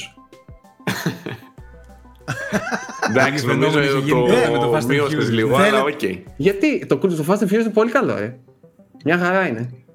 Πλέον με την τροπή που έχει πάρει, οκ. Τέλος πάντων. ε, να προτείνω κι εγώ μια πολύ ανοιχτή ταινία. Με ανοιχτό τέλος. Με απόλυτα ανοιχτό τέλος να κάψει εγκεφαλικά κύτταρα. Και ε, θαρώ πάρα πολύ επίκαιρη ταινία. Σημειώνετε τώρα, όταν μιλάω για τέτοια εγκεφαλικά κύτταρα κουλτουριάρικα, θέλω να τα σημειώνετε. Λοιπόν, η ταινία λέγεται και δεν θα πω τίποτα. Ούτε να δείτε τρέλερ. είναι τόσο ανοιχτή που ούτε θα Ούτε την τον τίτλο. περιγράψει. Όχι, όχι, όχι. Ο Φρίσκο λέει ούτε τον τίτλο. Ούτε τον τίτλο. Κοιτάξτε με στα μάτια. Το έδωσα. Μόλις. λοιπόν. Take shelter. Αυτό, τίποτα άλλο. Οκ. Έτσι λέγεται. Take shelter. Βάλτε την να τη δείτε. Δεν λέω Ε, να τίποτα. κάνω κι εγώ μια πρόταση, ρε φίλε, τώρα που μου ήρθε έτσι. Παιδιά, Επειδή τελικά είναι σε- μόνο εγώ και ο σε- Καρατζάς θα Κάτσε ρε, κάνουμε αγόρι προτάσεις. μου, Σε τέρμα τώρα ανοιχτή. μιλάμε, μιλάμε με για- κλειστό, σειρά, κλειστή ταινία, ανοιχτή ταινία. Τι θα προτείνεις Είναι μια εσύ; ανοιχτή σειρά ο Γκούλης. Άλλη μια, άλλη μια, άλλη Άντε μια. πρώτη, άντε. Το πι, το Αρονόφσκι. Το, Το πι, πάει. Α, Πι. ναι, ναι, Αρονόφσκι. οκ. ναι, ναι, ναι. Πολύ ωραία ταινία. Πολύ ωραία ταινία. Πώς σου ήρθε εσένα να πεις το πι. Ε, Τώρα Πιστεύω σε ότι λέω τώρα. μια Μια και Καλά, λέγαμε για καλά, μαθηματικά, καλά. ο Κούλης πήγε και είπε το πι. Όντως, μαθηματικά, πάρτο. Μάλιστα. Και θα μας πει για Star Wars ο πρόεδρος. Εγώ Όχι. παίζει να είχα το, την πιο mainstream επιλογή στο μυαλό μου, έτσι. Πες, για ρε, σειρά πες, ρε, που έλα. είχα σκοπό να προτείνω. Ε, το οποίο όμως εντάξει, θα ήθελα να το συζητήσουμε και λίγο, όχι απλά έτσι να το πω. Ε, οπότε άστο για την επόμενη εβδομάδα. Να κάνουμε. Γιώργο θα σκάσω. Φίλε, τώρα. δεν θα αφήσεις τον κόσμο να Όχι, αγωνίσει. θα σκάσω. Οκ. Το, η σειρά που είχα σκοπό να προτείνω είναι μια σειρά η οποία ψιλοξεκίνησε το όνομα του HBO ως ένα πολύ υψηλής παραγωγής και ποιότητας ας πούμε, τηλεοπτικό δίκτυο. Είναι το Band of Brothers. Ε, το οποίο για κάποιο λόγο Θυμήθηκες, δεν ρε, το θηρίο. πολύ συζητάμε πλέον, αλλά για την εποχή του ας πούμε, και για τα επίπεδα της τηλεόρασης τότε ήταν κάτι πρωτόγνωρο. Είναι, η παραγωγή φυσικά είναι ο Spielberg και ο, ο, Χα- ο Tom Hanks και ουσιαστικά σαν ύφος και σαν στυλ είναι μια προέκταση του στρατιώτη Ryan η σειρά. Μοιάζει πολύ. Ε, διηγείται την ιστορία μιας ομάδας αλεξιτοτιστών, μιας δημιουργίας από, από την εκπαίδευσή τους μέχρι την απόβαση στην Ομαδία και όλη τους την πορεία μετά στο δεύτερο παγκόσμιο μέχρι το τέλος ε, και είναι παιδιά πέρα ότι περνάει το μισό Hollywood πλέον από εκεί πέρα σε μικρούς ρόλους όχι σε πρωταγωνιστικούς είναι τόσο καλοφτιαγμένοι, καλοσκηνοθετημένοι, καλοπεγμένοι και καλογραμμένοι ας πούμε που δεν ξέρω, είναι από τις ωραιότερες έτσι πολεμικές πολεμικά έργα να το πω των τελευταίων 20-30 Και χρόνων. μια συλλογή από 8-10 DVD. 10, είναι 10, Κάθε α, επεισόδιο 10 και επεισόδια ταινία. είναι Η- πάντως. Η, η αξία Είναι 10 παραγωγής είναι στο Θεό. επεισόδια. Ναι. Όλα βασίζονται σε αληθινά γεγονότα. Δεν είναι fictional. Μάλιστα πριν έχει και συνεντεύξεις από ανθρώπους που το έζησαν και είναι οι χαρακτήρες ας πούμε, που βλέπεις μετά. Ε, πολύ ωραίο. Πολύ Έχει μια- ωραίο. Πο- α, και πολύ ποιοτικό Δεν και θα το ξαναλέω ξεχάσω. ήταν από τις πρώτες που έκανε το όνομα του HBO ας πούμε, μαζί με το Six Feet Under τότε και τα λοιπά. Δεν θα το ξεχάσω, είχε μια συγκλονιστική συλλεκτική έκδοση αυτό το, αυτή η σειρά. Με τη, με τη συλλογή με τα 10 DVD και μετά νομίζω βγήκε και μια ακόμα πιο απίστευτη με Blu-ray. Ε, κάτι τέτοιο μου λέει. Ε, Τέλος πάντων. Ε, Και εν τω δεν την μεταξύ, έχω δει.